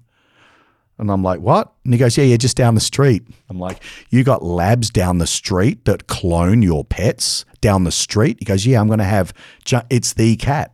They're making him out of, and I'm like, wow. So, and that would have been, that would have been back in 2000 and five. Have you been having a couple of the Nah. tokes on the green stuff? Nah, that's that cloning and you know they Dolly the sheep. Yeah, right. That then that was back in 2005 in the US. I think they're so far advanced with things that we have no idea. So when it comes to the athletes, I just don't know. I just don't know. And I guess I probably don't look at it as much anymore as much as I look at anti-aging and wellness because that's where I'm at. Back in the bodybuilding days, I was more interested in that sort of thing. And keep saying back in the bodybuilding days, I'm getting ready for the Mr. Universe contest, but but it's uh, not at the expense of my health, and it's not experimental. It's uh, so I'm doing it for my kids. Really, they want me to do it. They really want me to do it. It's awesome. Awesome. Mm. Final question. Yes. The feedback loop when you're taking endocrine Mm. hormones. Yeah, have you had any experience with that? When you're taking exogenous, it switches off your endogenous production. Yes. Yeah, correct. That's of course. And you know, and I'm not sure with growth hormone, but it must happen to some degree. And it would come down to dosage. So yes, back when I was competing internationally in the non-tested federations, it it's, happens with all bodybuilders. The levels of testosterone they take switches off their own production. So again, when you go off using that testosterone, you need to use other substances to kick your own system back in. So again, it's it's uh, becomes a bit of a cocktail, but again, it comes down to education, and it comes down to measuring, looking at blood work, and doing the right things, and having that. I think more than ever. If you're going to use hormone replacement or if you're going to use anabolic steroids or PEDs, you must become educated. And I think you must be even more disciplined when it comes down to this because, yes, abuse, if you're pushing the envelope, I've always loved pushing the envelope, but more in the gym, more in the gym and more with the nutrition than pushing the envelope with PEDs. I was never comfortable doing that. Hence, I've got three children and touch wood, I'm very healthy and, and all as well. And I think yeah, you, you do need to become more disciplined and more educated if you're going to use that stuff. I really do. But when it comes to hormone replacement therapy, different kettle of fish. Go to a great doctor, make sure you get your blood work done every three months and live really, really well. I could ask so many more questions. I just see Wizard. You've been on the edge of your chair sometimes, and like you're, I can just see my peripheral vision. Him leaning forward, going, "Oh, no one ever talks about this stuff." Wiz, what what do you want to ask, or what have you learnt from this discussion with Nick? Oh, I was just going to ask, you know, about gym routines, especially for someone that only goes a couple of times a week like I do. But you've already answered that, which is, is great. I'm going to take that advice. And from what I've learned so far, I've just been fascinated by just this open talk about PEDs because I feel like it's something I only ever hear about in, you know, hushed tones. And it is so easy to get the wrong information about them, like you were saying, especially online.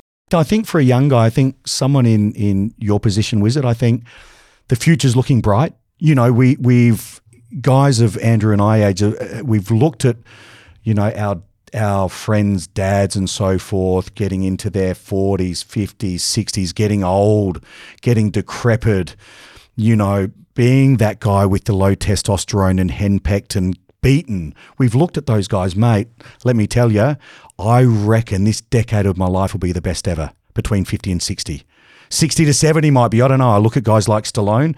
That excites me. So for a young guy, I think what could be on the table in the next 10 to 15 to 20 years when it comes to wellness and anti-aging might have to go overseas. I can't see Australia You, you've doing just it. grown. Like you've like you're you. This is your calling. You're you're super passionate about this. Oh, I I really am. You know, it, it excites me. It really excites me. And there's nothing, I don't have any formal qualifications here, but I'm really, I mean, it's always for me been about, I've suffered depression. I've been to the pit.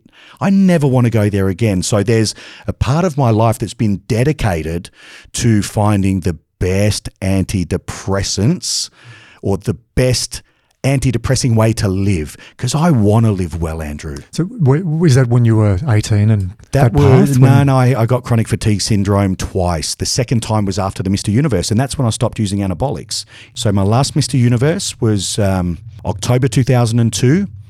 Come January 1, 2003, chronic fatigue syndrome from the second time, but it was horrible. And the depression, I hit the pit. And my comeback to bodybuilding was as a natural bodybuilder. I didn't take anything. Do you think the pit may have been because of the up? The pit may have been because the up the pit. There's three types of stress that cause disease. Ultimately, one is mental and emotional stress. So I'd started my company from scratch. I was in a relationship that I was in for ten years and didn't want to be there long term. Was with a much older partner. So the emotional stress was at a maximum. Starting a company, wrong relationship, too guilty to break it off and get out. So maximum uh, you Catholic background? mental and emotional. No, no, Catholic no. guilt there. It sounded like that Catholic guilt that I get sometimes. No, no, I don't know where I go. This guilt thing's a horrible thing. It was Yeah. from my upbringing, but um, and and the uh, physical stress. So it's mental and emotional, physical and chemical. Now the physical, I trained too hard for too long. I used to like squatting 230, 220, 230 week in, week out, training so hard. I trained too hard for too long, and then the chemical Your stress endocrine system just was smashed. smashed completely. Sympathetic, sympathetic, sympathetic, sympathetic, sympathetic, sympathetic. No, parasympathetic didn't kick in. The vagus nerve had shut down. So I was sympathetic for so many years. You know, I burnt out. I burnt out and it was chronic fatigue. And I had glandular fever as a young teenager. So when I first started getting into Louise Hay, because I got the glandular fever. So there was an emotional side to that. But certainly the chronic fatigue was part of the glandular fever, but then it was all three stresses in maximum. So really, having have been that sick and that depressed and that fatigued, post that, I want to be well. I want to have vitality. I want to have energy. I want to have strength and flexibility, and I want to live my life to the fullest. It's a my life's a bucket list, Andrew, as is yours and Wizard, and I want to be well enough to be ticking the things off. You know, I, I, I'm going to go to the gym after this, Wiz. I'm going to wrap up any meetings. I'm going to go lift heavy Yeah, shit. go, Heavy go. shit. Now, let's talk about your business, Gen-Tec. sure. I've been using Gen-Tec for the last four years since we did our six week experiment to get my photo shoot when the editor said I looked not like he wanted me to look. and I like it. I really do. I, I use P2P. I love the casein custard. That's my Mm, dirty little dessert. I get some blueberries, frozen blueberries, mix up the casein custard, have that. Uh, and also your your protein powders. They're really good. So that, go back. When did this start? When did you go from buying other people's supplements, protein powders, and, and actually making your own? August '99. So I started. Um, I started as a distribution business. I worked for Musashi as a rep for about seven years and state manager in South Australia. And uh, I had a fallout with the original owner, who's a fantastic guy by the way, great guy, highly intelligent. He sold out to Nestle, I think, about seven years later. So '99, I finished with Musashi, and I was getting ready for the Mr. Universe contest. And I thought, you know, I'm gonna get ready like a full time bodybuilder and go and win the universe. And after a few weeks, I sort of realized, no, no, I need my structure. I need a, you know, I need some discipline. I need to work every day. So rather than getting a job with another company as a rep, I started distributing a couple of brands in Adelaide. So I filled my garage full of stock and I went out and saw all the, the big retailers and I didn't even have a car. I borrowed a mate's car who went back to Canada, a little Corolla, so I could deliver the stock because I had a company car with Musashi. So, um, yeah, I started from my garage in '99, distributing other products. As some of those companies I was distributing were running out of key lines, I kind of realized my income and business and success is still being controlled. It's really being controlled by someone else and whether they can supply me their products to distribute. This is crazy. And then I was getting ready for the universe, and I'd always use Musashi, and the original owner was fastidious with quality. This is where I learned about amino acids. He was fastidious. So, getting ready for all of my previous nationals and universe and world championships, I'd use Musashi products, and they were great quality back then. You know, so I was getting ready for this universe, not knowing what quality of product I was using distributing brands where you know the the supply was bit on and off and I thought you know what? I'm going to do my own. I'm going to do my own because I know what I'll be using. I'll be able to source the raw materials I want to use.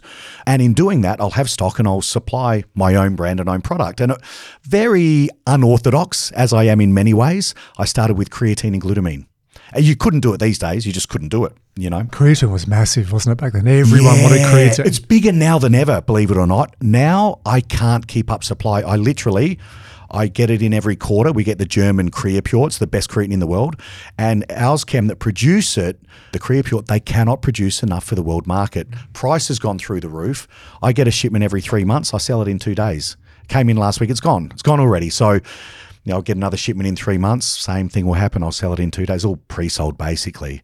So it's the high quality stuff that so many people know and want. But that's how I started with creatine and glutamine. And slowly, slowly, as I could afford to, I developed my pure carbs product. Then I developed my first protein the macro way. And so it went. And as I could afford to, I'd re- develop and release a new product. And it's kind of what we still do today, kind of. so when, when you say we, is it just you in the business or do you Just have me. partners? No, just me. I'm not good at listening to people. My wife's, I'm not boss at home. I'm not the boss at home, but at Gen-Tec, there's got to be one place I'm the boss, Andrew. Yeah, true, true. Right. But, and, and I can see the knowledge you've got physically, psychologically, emotionally, spiritually. You, you got that depth. Hmm. You bring that into your product. So it's not just one size fits all. You're constantly testing. I've heard other podcasts, the What's Up podcast, you know, how you've had some disasters, then you find what's good. You're, you're open. Hey, sorry about that. Recall. Yeah. Build that trust with clients. Absolutely, yeah. I mean, I, I still, I still try and build the best product I can to get the best result possible. So I don't look at the market and that product category and go, "This is the price point. This is how much margin I need. I've got to build a product to this budget." I don't do that. I'm Don't you? very, nah, I'm very unorthodox. we need to chat. I build the best product I can. Some products, there's margin. Others, it's terrible. But I build the best product I can. Isn't it interesting? I say we need to chat as an entrepreneur, and then I pause to go, "You're so freaking passionate. You I love have to do it this way. no other way." I can't stand there. I still go and talk to retailers like Mark around I the know corner. Mark up the road, and Yeah, I'll I make s- sure Mark gets. He's a legend. I love his smoothies. Yeah, he's a cracker. So he, yeah. So I still, uh, I have to stand behind my product. So I need to, and and when I use it as well. Imagine if I was using my creatine and I was using the cheaper Chinese based product. Imagine using that, going, "Geez, I wish I got the good stuff from Germany." So anyone listening to this who needs to get more protein, and we haven't, we'll close that out as well. About one and a half grams per kilogram. I think if someone just wants to stay in that first phase, pretty lean, you're probably going to dial me up to two. Yeah, two. I'll dial you up to two. I usually say people that are training hard that want to maintain, especially at our age, you know, we can't, we don't need as much carbohydrate, and we're battling sarcopenia. I'd say if you want to maintain muscle, two grams per kilo Two body weight. You want to kilogram. build two and a half. Okay. So I'm 90 kilograms, sort of hover about one or two kilograms either side. So I need about 150 to 180 Yeah, right on. grams of protein. So Right when I see Mark after a workout up at North Sydney Fitness First, I go and get a smoothie, Yep. 55 Yeah, grams. grams. Bang, there's Yep. a third of it. Yeah, exactly. So many people listening to this get nowhere near enough protein. That's right. And we know you're getting the muscle wastage. Absolutely. Do yourself a favour. Go to Gen-Tec, give us the webpage. Mm, gen-tec.com.au. That's G-E-N hyphen T-E-C.com.au. and buy protein powder. Have one scoop every day, like I do. It's in the kitchen behind us. So if I get to the afternoon and I'm feeling a little bit sort of fatigued, don't go get a coffee. You have a few coffees a day. Get some protein. Yeah. it's a natural, natural way to keep your energy levels up and also to keep on lean body mass. Absolutely. Use my personal code as well. If anyone's going there from the podcast, rather than set up one for you, Andrew, it's use uh, all capitals Nick, N I C K. Just type that in, 15% off site wide. Awesome. We'll put this in the show notes as well.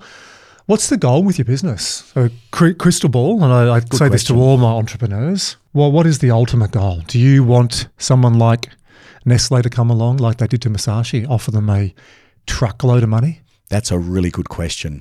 Because there's three things you do with a business ultimately. And I never thought about it like this because it's my passion. You either build it and sell it, or you pass it on to your kids, or you float it. Now, so for me, it would be to sell it, would be to sell it one day. I'm still really enjoying it.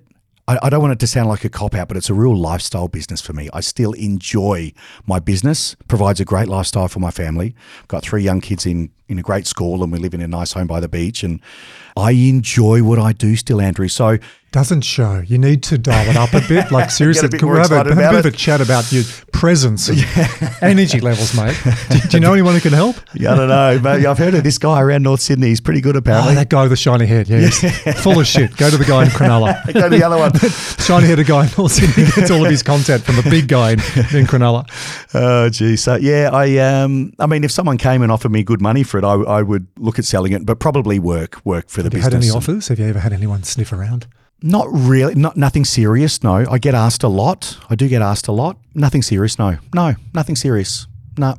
I guess I'm probably there's still quite a lot to do. I'm changing my main manufacturer at the moment, so we we are overhauling the entire range at the moment. So I'm reformulating every product, reflavoring, and then relabeling. So how do you do all this shit without a degree in molecular biology? Like, how, how do you ah, learn this? It's what I know. It's all, it's all I know. I mean, you couldn't go to university. You could be a food technician and learn how to put the products together with a flavor. But have you got a have you got a lab? Are you doing But I used to testing? yeah, I used to do that anyway. White mittens and all that shit. Good question. In the old days, I used to put together the raw materials myself. So I'd do the formula, I'd get a shaker cup and, and all the different ingredients, the amino acids and the proteins, and I'd shake them up in a shaker cup and I would take it to the flavor house. So I'd go to a flavor house like uh, Taste Master and I'd say, we need to, need to make this taste good. I'd call them first, but I'd go with their food tech and work out how much of that flavor and sweetener we need to make the product taste good. So I could supply the full formulation to a contract manufacturer.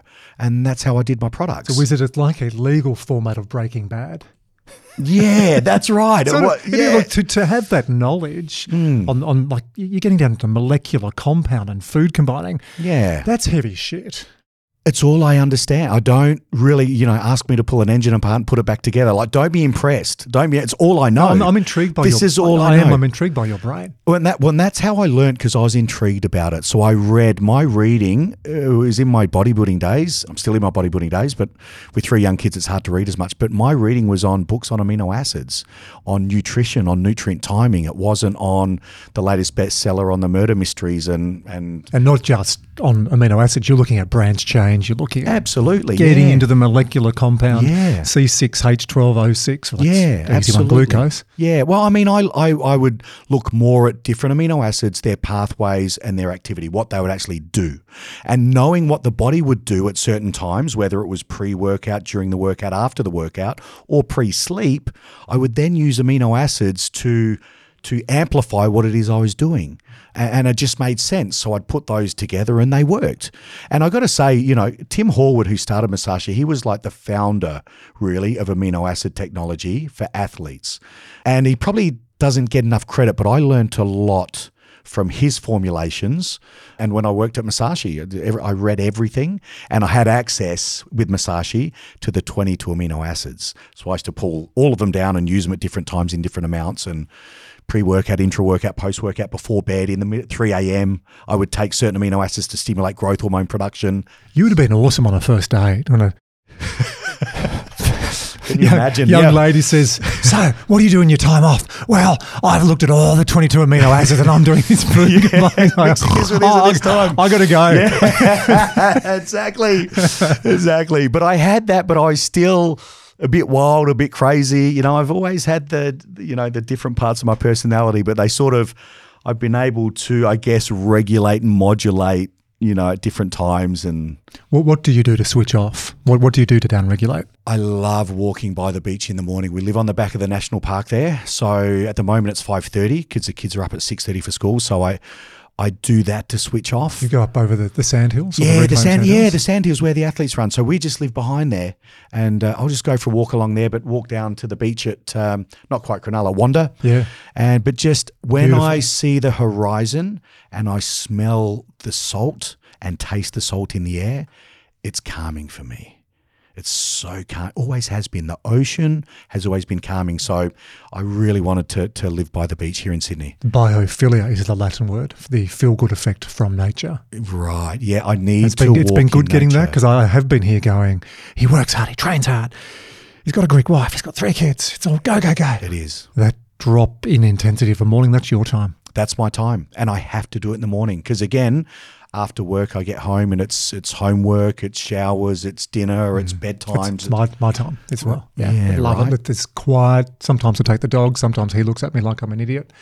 And just, I'd often just go for a walk. And I, I live just over the road, so I'll walk sometimes up over the harbour bridge, down around the harbour, and you see the world coming alive. And and as you did that, did you know you closed your eyes and you could, I could just see you smiling and just there. feeling it all. Yeah the sun rises and you taste taste the salt in the air and if i can see the horizon whenever i've been able to see the horizon my shoulders drop the stress comes out of me i see that hmm. horizon I can see the, the horizon wrapping up for our interview. So Yes. I'm going to now go through Performance Uncovered. Nick Jones, I'm going to ask you 13 questions. yes. Rapid fire. Former Mr. Australia, Mr. Australasia, Mr. World. First answer that comes to your mind. Question number one What is your favourite movie?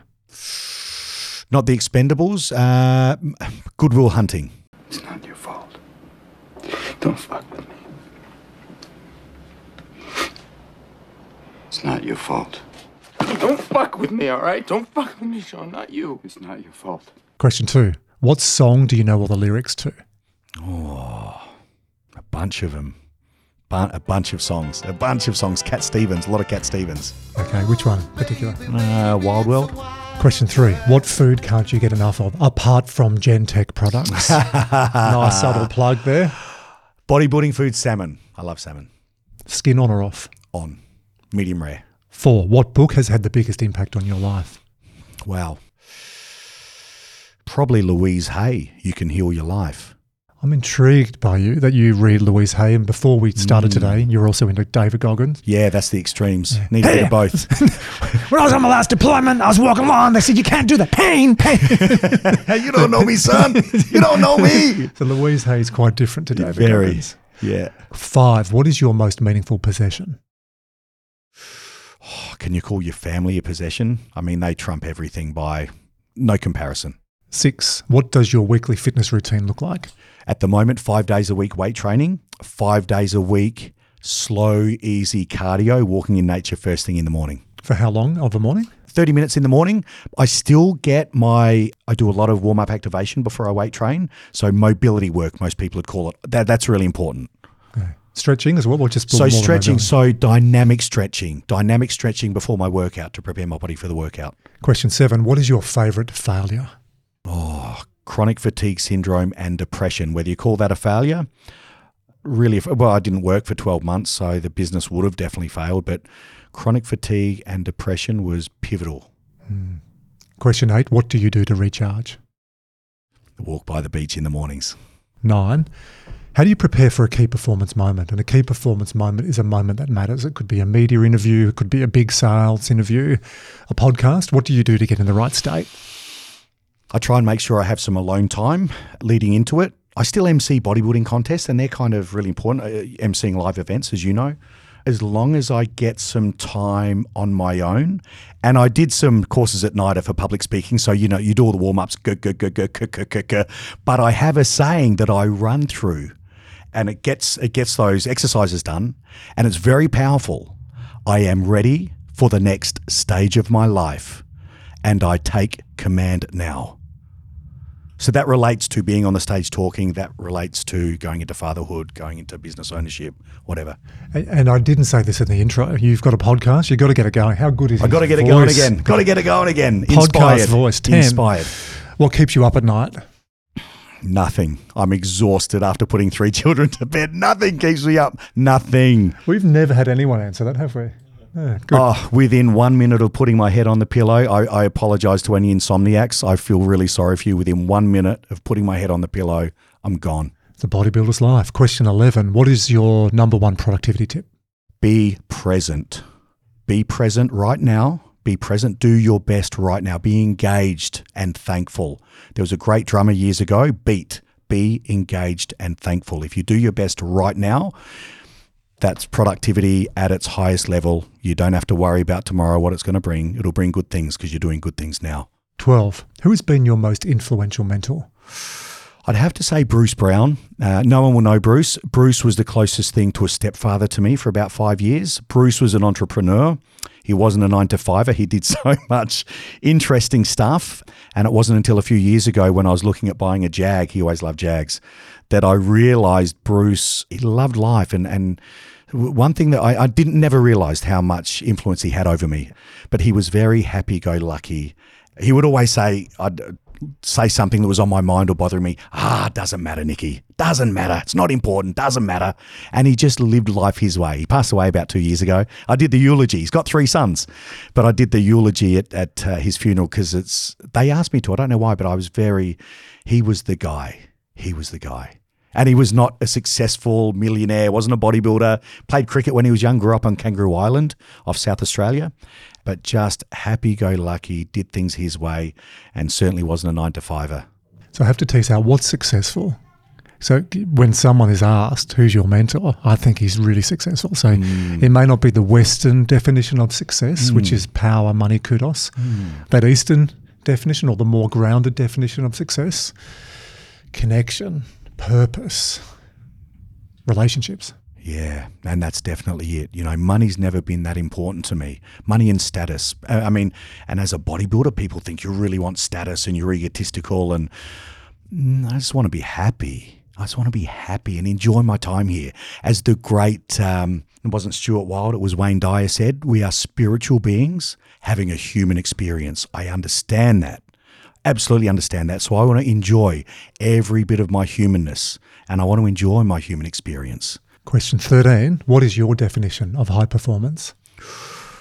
again, uh, like the previous answer, being present. So whether it's in the gym, my performance physically in the gym, it's fiercely, being fiercely present. And when you're squatting 200 kilos, you're not thinking about yesterday, a conversation you had. You're not worried about the future. You are so fiercely present. So when you can bring that into writing, into podcasting, into a business meeting, into product development time, into writing copy for marketing, just being so present, ultimate presence is uh, high performance. Let's go back to the start of the conversation. There was a critical junction in your life. You could have gone either way. When the judge sentenced you to 12 months, and then he paused for that three or four seconds, and you had all those thoughts flashing through your head, and then he gave you a good behaviour bond for 18 months. Mm. What do you reckon that judge would be thinking now if he listened to this interview? If he saw what you're doing right now? I'm glad I didn't put him in the slammer. You got a I'm bit. You got a glad bit. I messed with him for those few seconds. You got a bit teary. Yeah, I mean, I mean, I it's. I think I've seen so many tragic stories. You know, not just from housing commission, from bodybuilding. I've seen so many. You know, and as you get older, you do. You know, we see a lot of people really going off the rails, and and uh, I think I've had such a rich life, darkness, light. I've been exposed to so much, and I'm I'm just so grateful that things have worked out the way they have. And I, I'm constantly, it's something, it's a practice that I do and I recommend everybody to do is each morning before I go for my walk, is I do think about all the things I'm grateful for.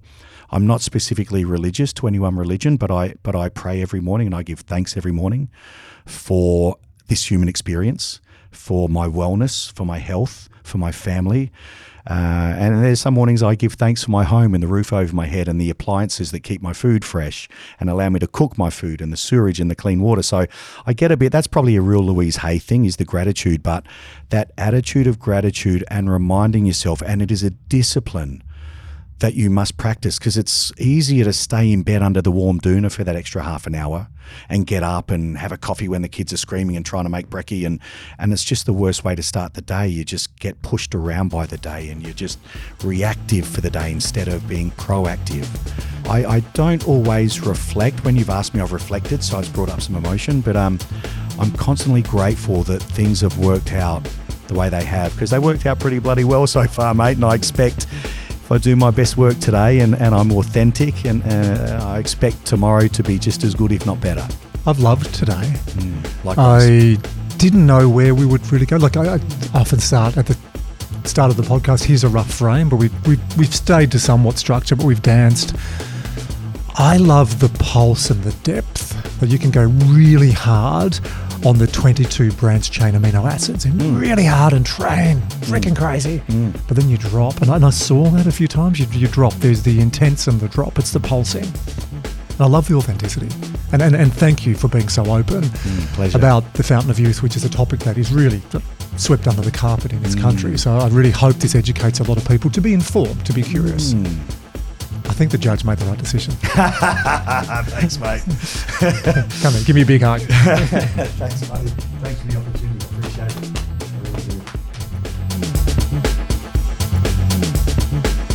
We're back in the studio. We've had some time to digest this. Dr. Tom Buckley, welcome. You're going to do this reflection with me. We needed some time. It's a two hour podcast, but I also wanted some time to really listen to the content. And I wanted you to listen to it with your scientific lens as well as the head of the StriveStronger Research Institute. So I'll, I'll throw straight to you your thoughts on the interview with Nick. Oh, fantastic interview, Andrew. I think I wrote down five or six different points. I mean, the first one I wrote down is that yeah, I could see that you have a lot of admiration for Nick, and you know when and it came out in the interview when you were preparing for that photo shoot because I think I must have asked you a million times. I even asked you recently, you know, what did you do for that photo shoot? You know, and I can see now that you had some really good mentors, some good guidance. But just like I, Nick, I wanted what he's having with uh, the, the natural way, and it was it was the bodybuilder lifestyle on eating regularly, like good protein, lean veggies, and performance carbs, lifting heavy, like really dialing up the weights and lifting more regularly. And also the recovery and sleep. And even since doing that interview, I've been bloody sore. You know, we spoke about how Tony, my partner, said to me recently, "Have you been doing deltoids?" My shoulders have been so freaking sore. I think what what that interview has done is it's rekindled for me that you know, that desire to stay young, to stay lean, and to lift a bit heavier. So yeah, I'm bloody sore since doing that interview. Yeah, I, I, I associate with that because I was really intrigued with a few things. I mean, I think one, what an engaging guest, what a person who can speak. And I wrote down a few things around that. I, I got this impression that he's very content as a person, content with who he is. His backstory is very engaging. Um, I think a great advert for what sport can do for you, you know, as you grow up. A real advert for keeping a focus through sport that then drives accomplishment into business. Real content person, and I don't know Nick at all. I've never met him, but I got that uh, perspective from it. I agree with it. That he's the passion is infectious. Men, women, yeah. children, animals. I'd say mammals swarm to Nick. It's just his passion and his enthusiasm. Even up the road where I get my regular smoothie from, Mark, who runs that, like when Nick walks in, they just they love him. He's just got this infectious attitude about him and approach. Yeah, and I can see that because a very engaging character no real edge to him. And I found that really amazing because you and I have worked with a lot of elite, accomplished athletes, and some can often have an edge to them. They can often be you know that there's often that that edge is what got them there and i just didn't get that feel of that edge and i thought that's really fascinating but i would imagine when he's in the zone you know like you you discussed in the podcast with uh, boxers you know once you get in the zone you, you move your mindset which you've got to do to be at that, that elite world level his responses were so considered and, and i was really taken by that because he very much acknowledged a lot of what you were saying, and then there was always pauses for considered responses. And I would imagine he'd be a fantastic mentor to people because I got an impression he was actually really listening. He wasn't busting to get his words in. He was considerate. You'd often heard him saying, "Yeah," and then there'd be a pause, and then he would give his perspective. And I, I really appreciate that. I, I I always appreciate that in athletes, in experts in any topic, I always appreciate that they stop, listen, consider, and then give a considered opinion. Mm, thank you for adding that. Let's yeah. reflect on that a little bit before I. So I'm trying to practice what Nick does. See what I did there. Jokes aside, it, it was a very present interview, and it, it was two hours, and it felt like half an hour because you're just so engaged in the content, in the information. The other factor, I you know, I said his passion. It was the science, mm. and, and I said to you, you know, with your experience, with your multiple degrees, what are your thoughts on this? And when he started breaking apart the 22 branch chain amino acids and just talking about that, even understanding the difference between anabolic steroids and human growth hormone and peptides and how it all works, there's just so much depth and knowledge there around longevity, around aging. He's a constant student of this topic. Yeah, I could I couldn't disagree with anything he was saying. I mean, he was presenting his experience, his perspective, his trial and error, what works for him, and I think he presented that in a very logical and scientific way. I really appreciated what he said around, you know, the use of products, whether it be peptides or whether it be pharmaceuticals, and the abuse of them. And I think that's a very important message for young athletes. I mean, we, we know, it, you know, at that pointy end of athletics that you are looking for those one percenters when you're at that elite level. And uh, I think, you know, it's very, very important what he talked about how you use products in the context of your training uh, versus abuse them. I think the sport and the art of what he does sounds to me this is the normal in this competition. This is how people prepare themselves. But what I took from that, because it's very easy to lead with that conversation around PEDs, but what I actually took from it was that there was many levers here. You know, the discussion on sleep was really, really important. The discussion on nutrition, recovery. And then I was really intrigued with the training philosophy of working one set of muscles once a week. I, I really hadn't appreciated that. And really blasting the living daylights out of it, like three Yeah. exercises, and generally starting with big compounds, so compound you know, multiple joints, and then coming down to singular isolation groups. So, and it is, it's it's going hard, but it's allowing, yeah, a lot more recovery than I first thought too, as I said in the interview. Yeah, it reminds me, um, Andrew, you and I were running around 400 meter tracks around the same time in our life. You're a few years younger than me, so I was probably doing it a few years more longer than you or earlier than you. But you know, we all we'd be down there and we might be there doing a 90 minute session, and the sprinters would be there for two, three hours. But they always seem to be walking and chatting, and it's the same philosophy of massive effort followed by long recovery. I think that's a really important message for people. I, I often myself suffer from that in the gym where I may rush through and don't really get to the heavy weight, and then I wonder why I don't get the same results. So I think there was some important messages in there, but you know the performance intelligence around what to do, when to do it, the science of what he's doing, having worked it out through trial and error, but very very importantly also teaming up with the right people, the right guidance, the right scientist, the right medical practitioner to do it as to do it safely within his sport and to do it in a way that is less likely to do damage to him in the long run. Hmm. And you touched on before those areas, it's the bodybuilder lifestyle. And, and we don't want the whole lead on this to be, oh yeah, a lot of bodybuilders take performance enhancing drugs. The bodybuilder lifestyle is lifting heavy weights, eating really clean, healthy food, and cutting out all the processed rubbish crap, and then recovering properly. So sleep, recovery, restoration in between. But I'm going to add a fourth one. I was reflecting this swimming this morning, just you know, before doing this interview. It's the passion, and I led with that. So I think the bodybuilder lifestyle is also that energy, that passion, that zest to keep doing that for years and years. And coming to the bodybuilder lifestyle in inverted commas late for me, you know, coming from an endurance lifestyle where we flog the shit out of ourselves, we're always tired, we look like we're hungry, and we need a blanket, right? so I've jumped on it. I, I'm a big fan of that that healthy, natural bodybuilder lifestyle. So it's really influenced me over the last five years.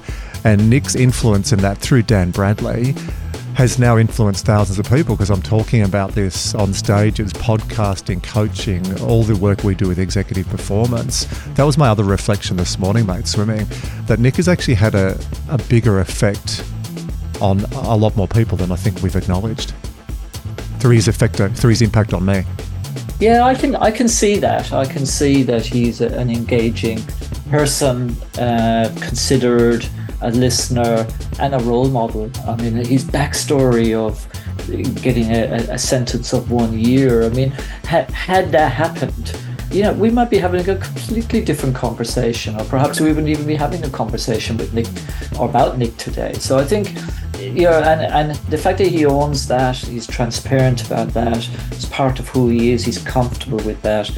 I can see that he's influenced thousands of people. And, and certainly for me, listening to the interview, I forgot about the scientist in me. I was totally engaged in in Nick in his journey and his experience. And it is his journey and his experience. And I think it's not necessarily something you would prescribe to somebody say, right now, this is how you become Mr. Universe. Yeah, everybody has their own journey, but his is very engaging and very, very interesting. I started this episode with a disclaimer to delineate between the work I do in sport around mental skills and and my evolution is in strength and conditioning. So in sport, there is just no discussion at all around performance enhancing drugs. It's totally illegal and it's banned. But I wanted to, to open up the curiosity and the performance intelligence. And I was cautious about doing this interview and I ran it by you as well. And I'm glad we dug into this. I'm glad we are having these conversations, but I just need to really be conscious. In sport, you don't have these conversations. It's called cheating. But as you said before, in bodybuilding, it's openly known and accepted that people take performance enhancing drugs. It was really interesting to get that perspective. It was, and it reminded me. It was very interesting to get that perspective, and I, re- I actually fully appreciated that, which I hadn't before. Before I listened to the interview, it reminded me a lot of you know other sports, namely cycling, that's had a, a history of performance enhancing. And I remember speaking to uh, one of the physicians in one of the big teams one time, and he's saying to me that essentially his job was to keep these cyclists on the bike and keep them healthy while they do it, because at that peaky end, sport is not healthy. You know, and So, I- so, so he was saying that his job, by giving them exogenous substances, was to keep them healthy. Was to keep them healthy and keep keep them from uh, getting into the, the having the risk factors that would trigger or bring onset of disease. And, and it was a really insightful insightful perspective on it from a medical practitioner's perspective. He saw his job as keeping these athletes healthy and able to do what they do. Of course of course, you have to appreciate that the way they're training and the volume of training is what puts them into that risk zone. And his job was to get them out of the risk zone physiologically. And I, it really changed my thinking from a medical angle. But of course, you've got to match that up with the what is the rules of the day in that sport And the ethical know. angle in that sport as well. and the ethical angle. And then you've got to mirror that up with is that how you want the teenagers preparing? And, and, and Nick speaks speaks very well about that from the from his sport, from the perspective of a, a young teenager, perhaps. They have the endocrine system to create those naturally if you train the body properly and stuff. Whereas I think as we age, we get decrements in our endocrine system. And that was a very interesting conversation too, because you, and I have often talked about, you spoke about in the podcast around living to 100. I think 120 is probably what you really want to live to. And how you might, how, what you might need to do to do that. If you look at the science in of longevity, it, you know, it is about optimizing physiology. It is about very, very similar principles to how you prevent disease and the same principles to how you optimize performance in sport. And many of those levers you can do through behavioral aspects, and some of them you may need some help. Well, Dr. Peter Attia, in his best selling book, talks about chasing longevity, two key factors. One is VO2 max, getting your heart rate up and training that cardio capacity. And the second one is lean body mass. And, and again, that bodybuilder lifestyle, they're doing short, sharp, high intensity reps and then also building lean body mass. So yeah, lots of science, lots of practical experience, and lots of engagement coming coming together. Now we could do a reflection almost as long as the podcast. Conscious. Let's not talk too much about this. We could do another podcast on the reflections on the podcast. So final reflections. Yeah, found engaging, very, very engaging interview. Very good to hear Nick's story, his backstory, hear how he has performed to the level he has and how he currently trains. Very interesting conversation. I I really appreciated transparency in in in his sport and how things are done in his sport. I think we would always have to say that if you can do these things in a natural way, that is the optimal way. It's the lowest risk way. The message I got from his podcast was that 99% of it is hard work, consistency, hard work, pulling levers, and that last 1% in his sport, he was disclosed how he did it, but that wouldn't be how you would do it in other sports. Yeah. Let's wrap up. Let's go live that bodybuilder lifestyle. Go eat clean. Let's make a time to lift some heavy shit. Tom, thanks for that review, and thanks thanks for guidance on, especially when we get into the deep, pointy science bits. And I was cautious on this, and thank you for you know, helping me explore this topic. Yeah, no, it's, it's a a great interview. Well done.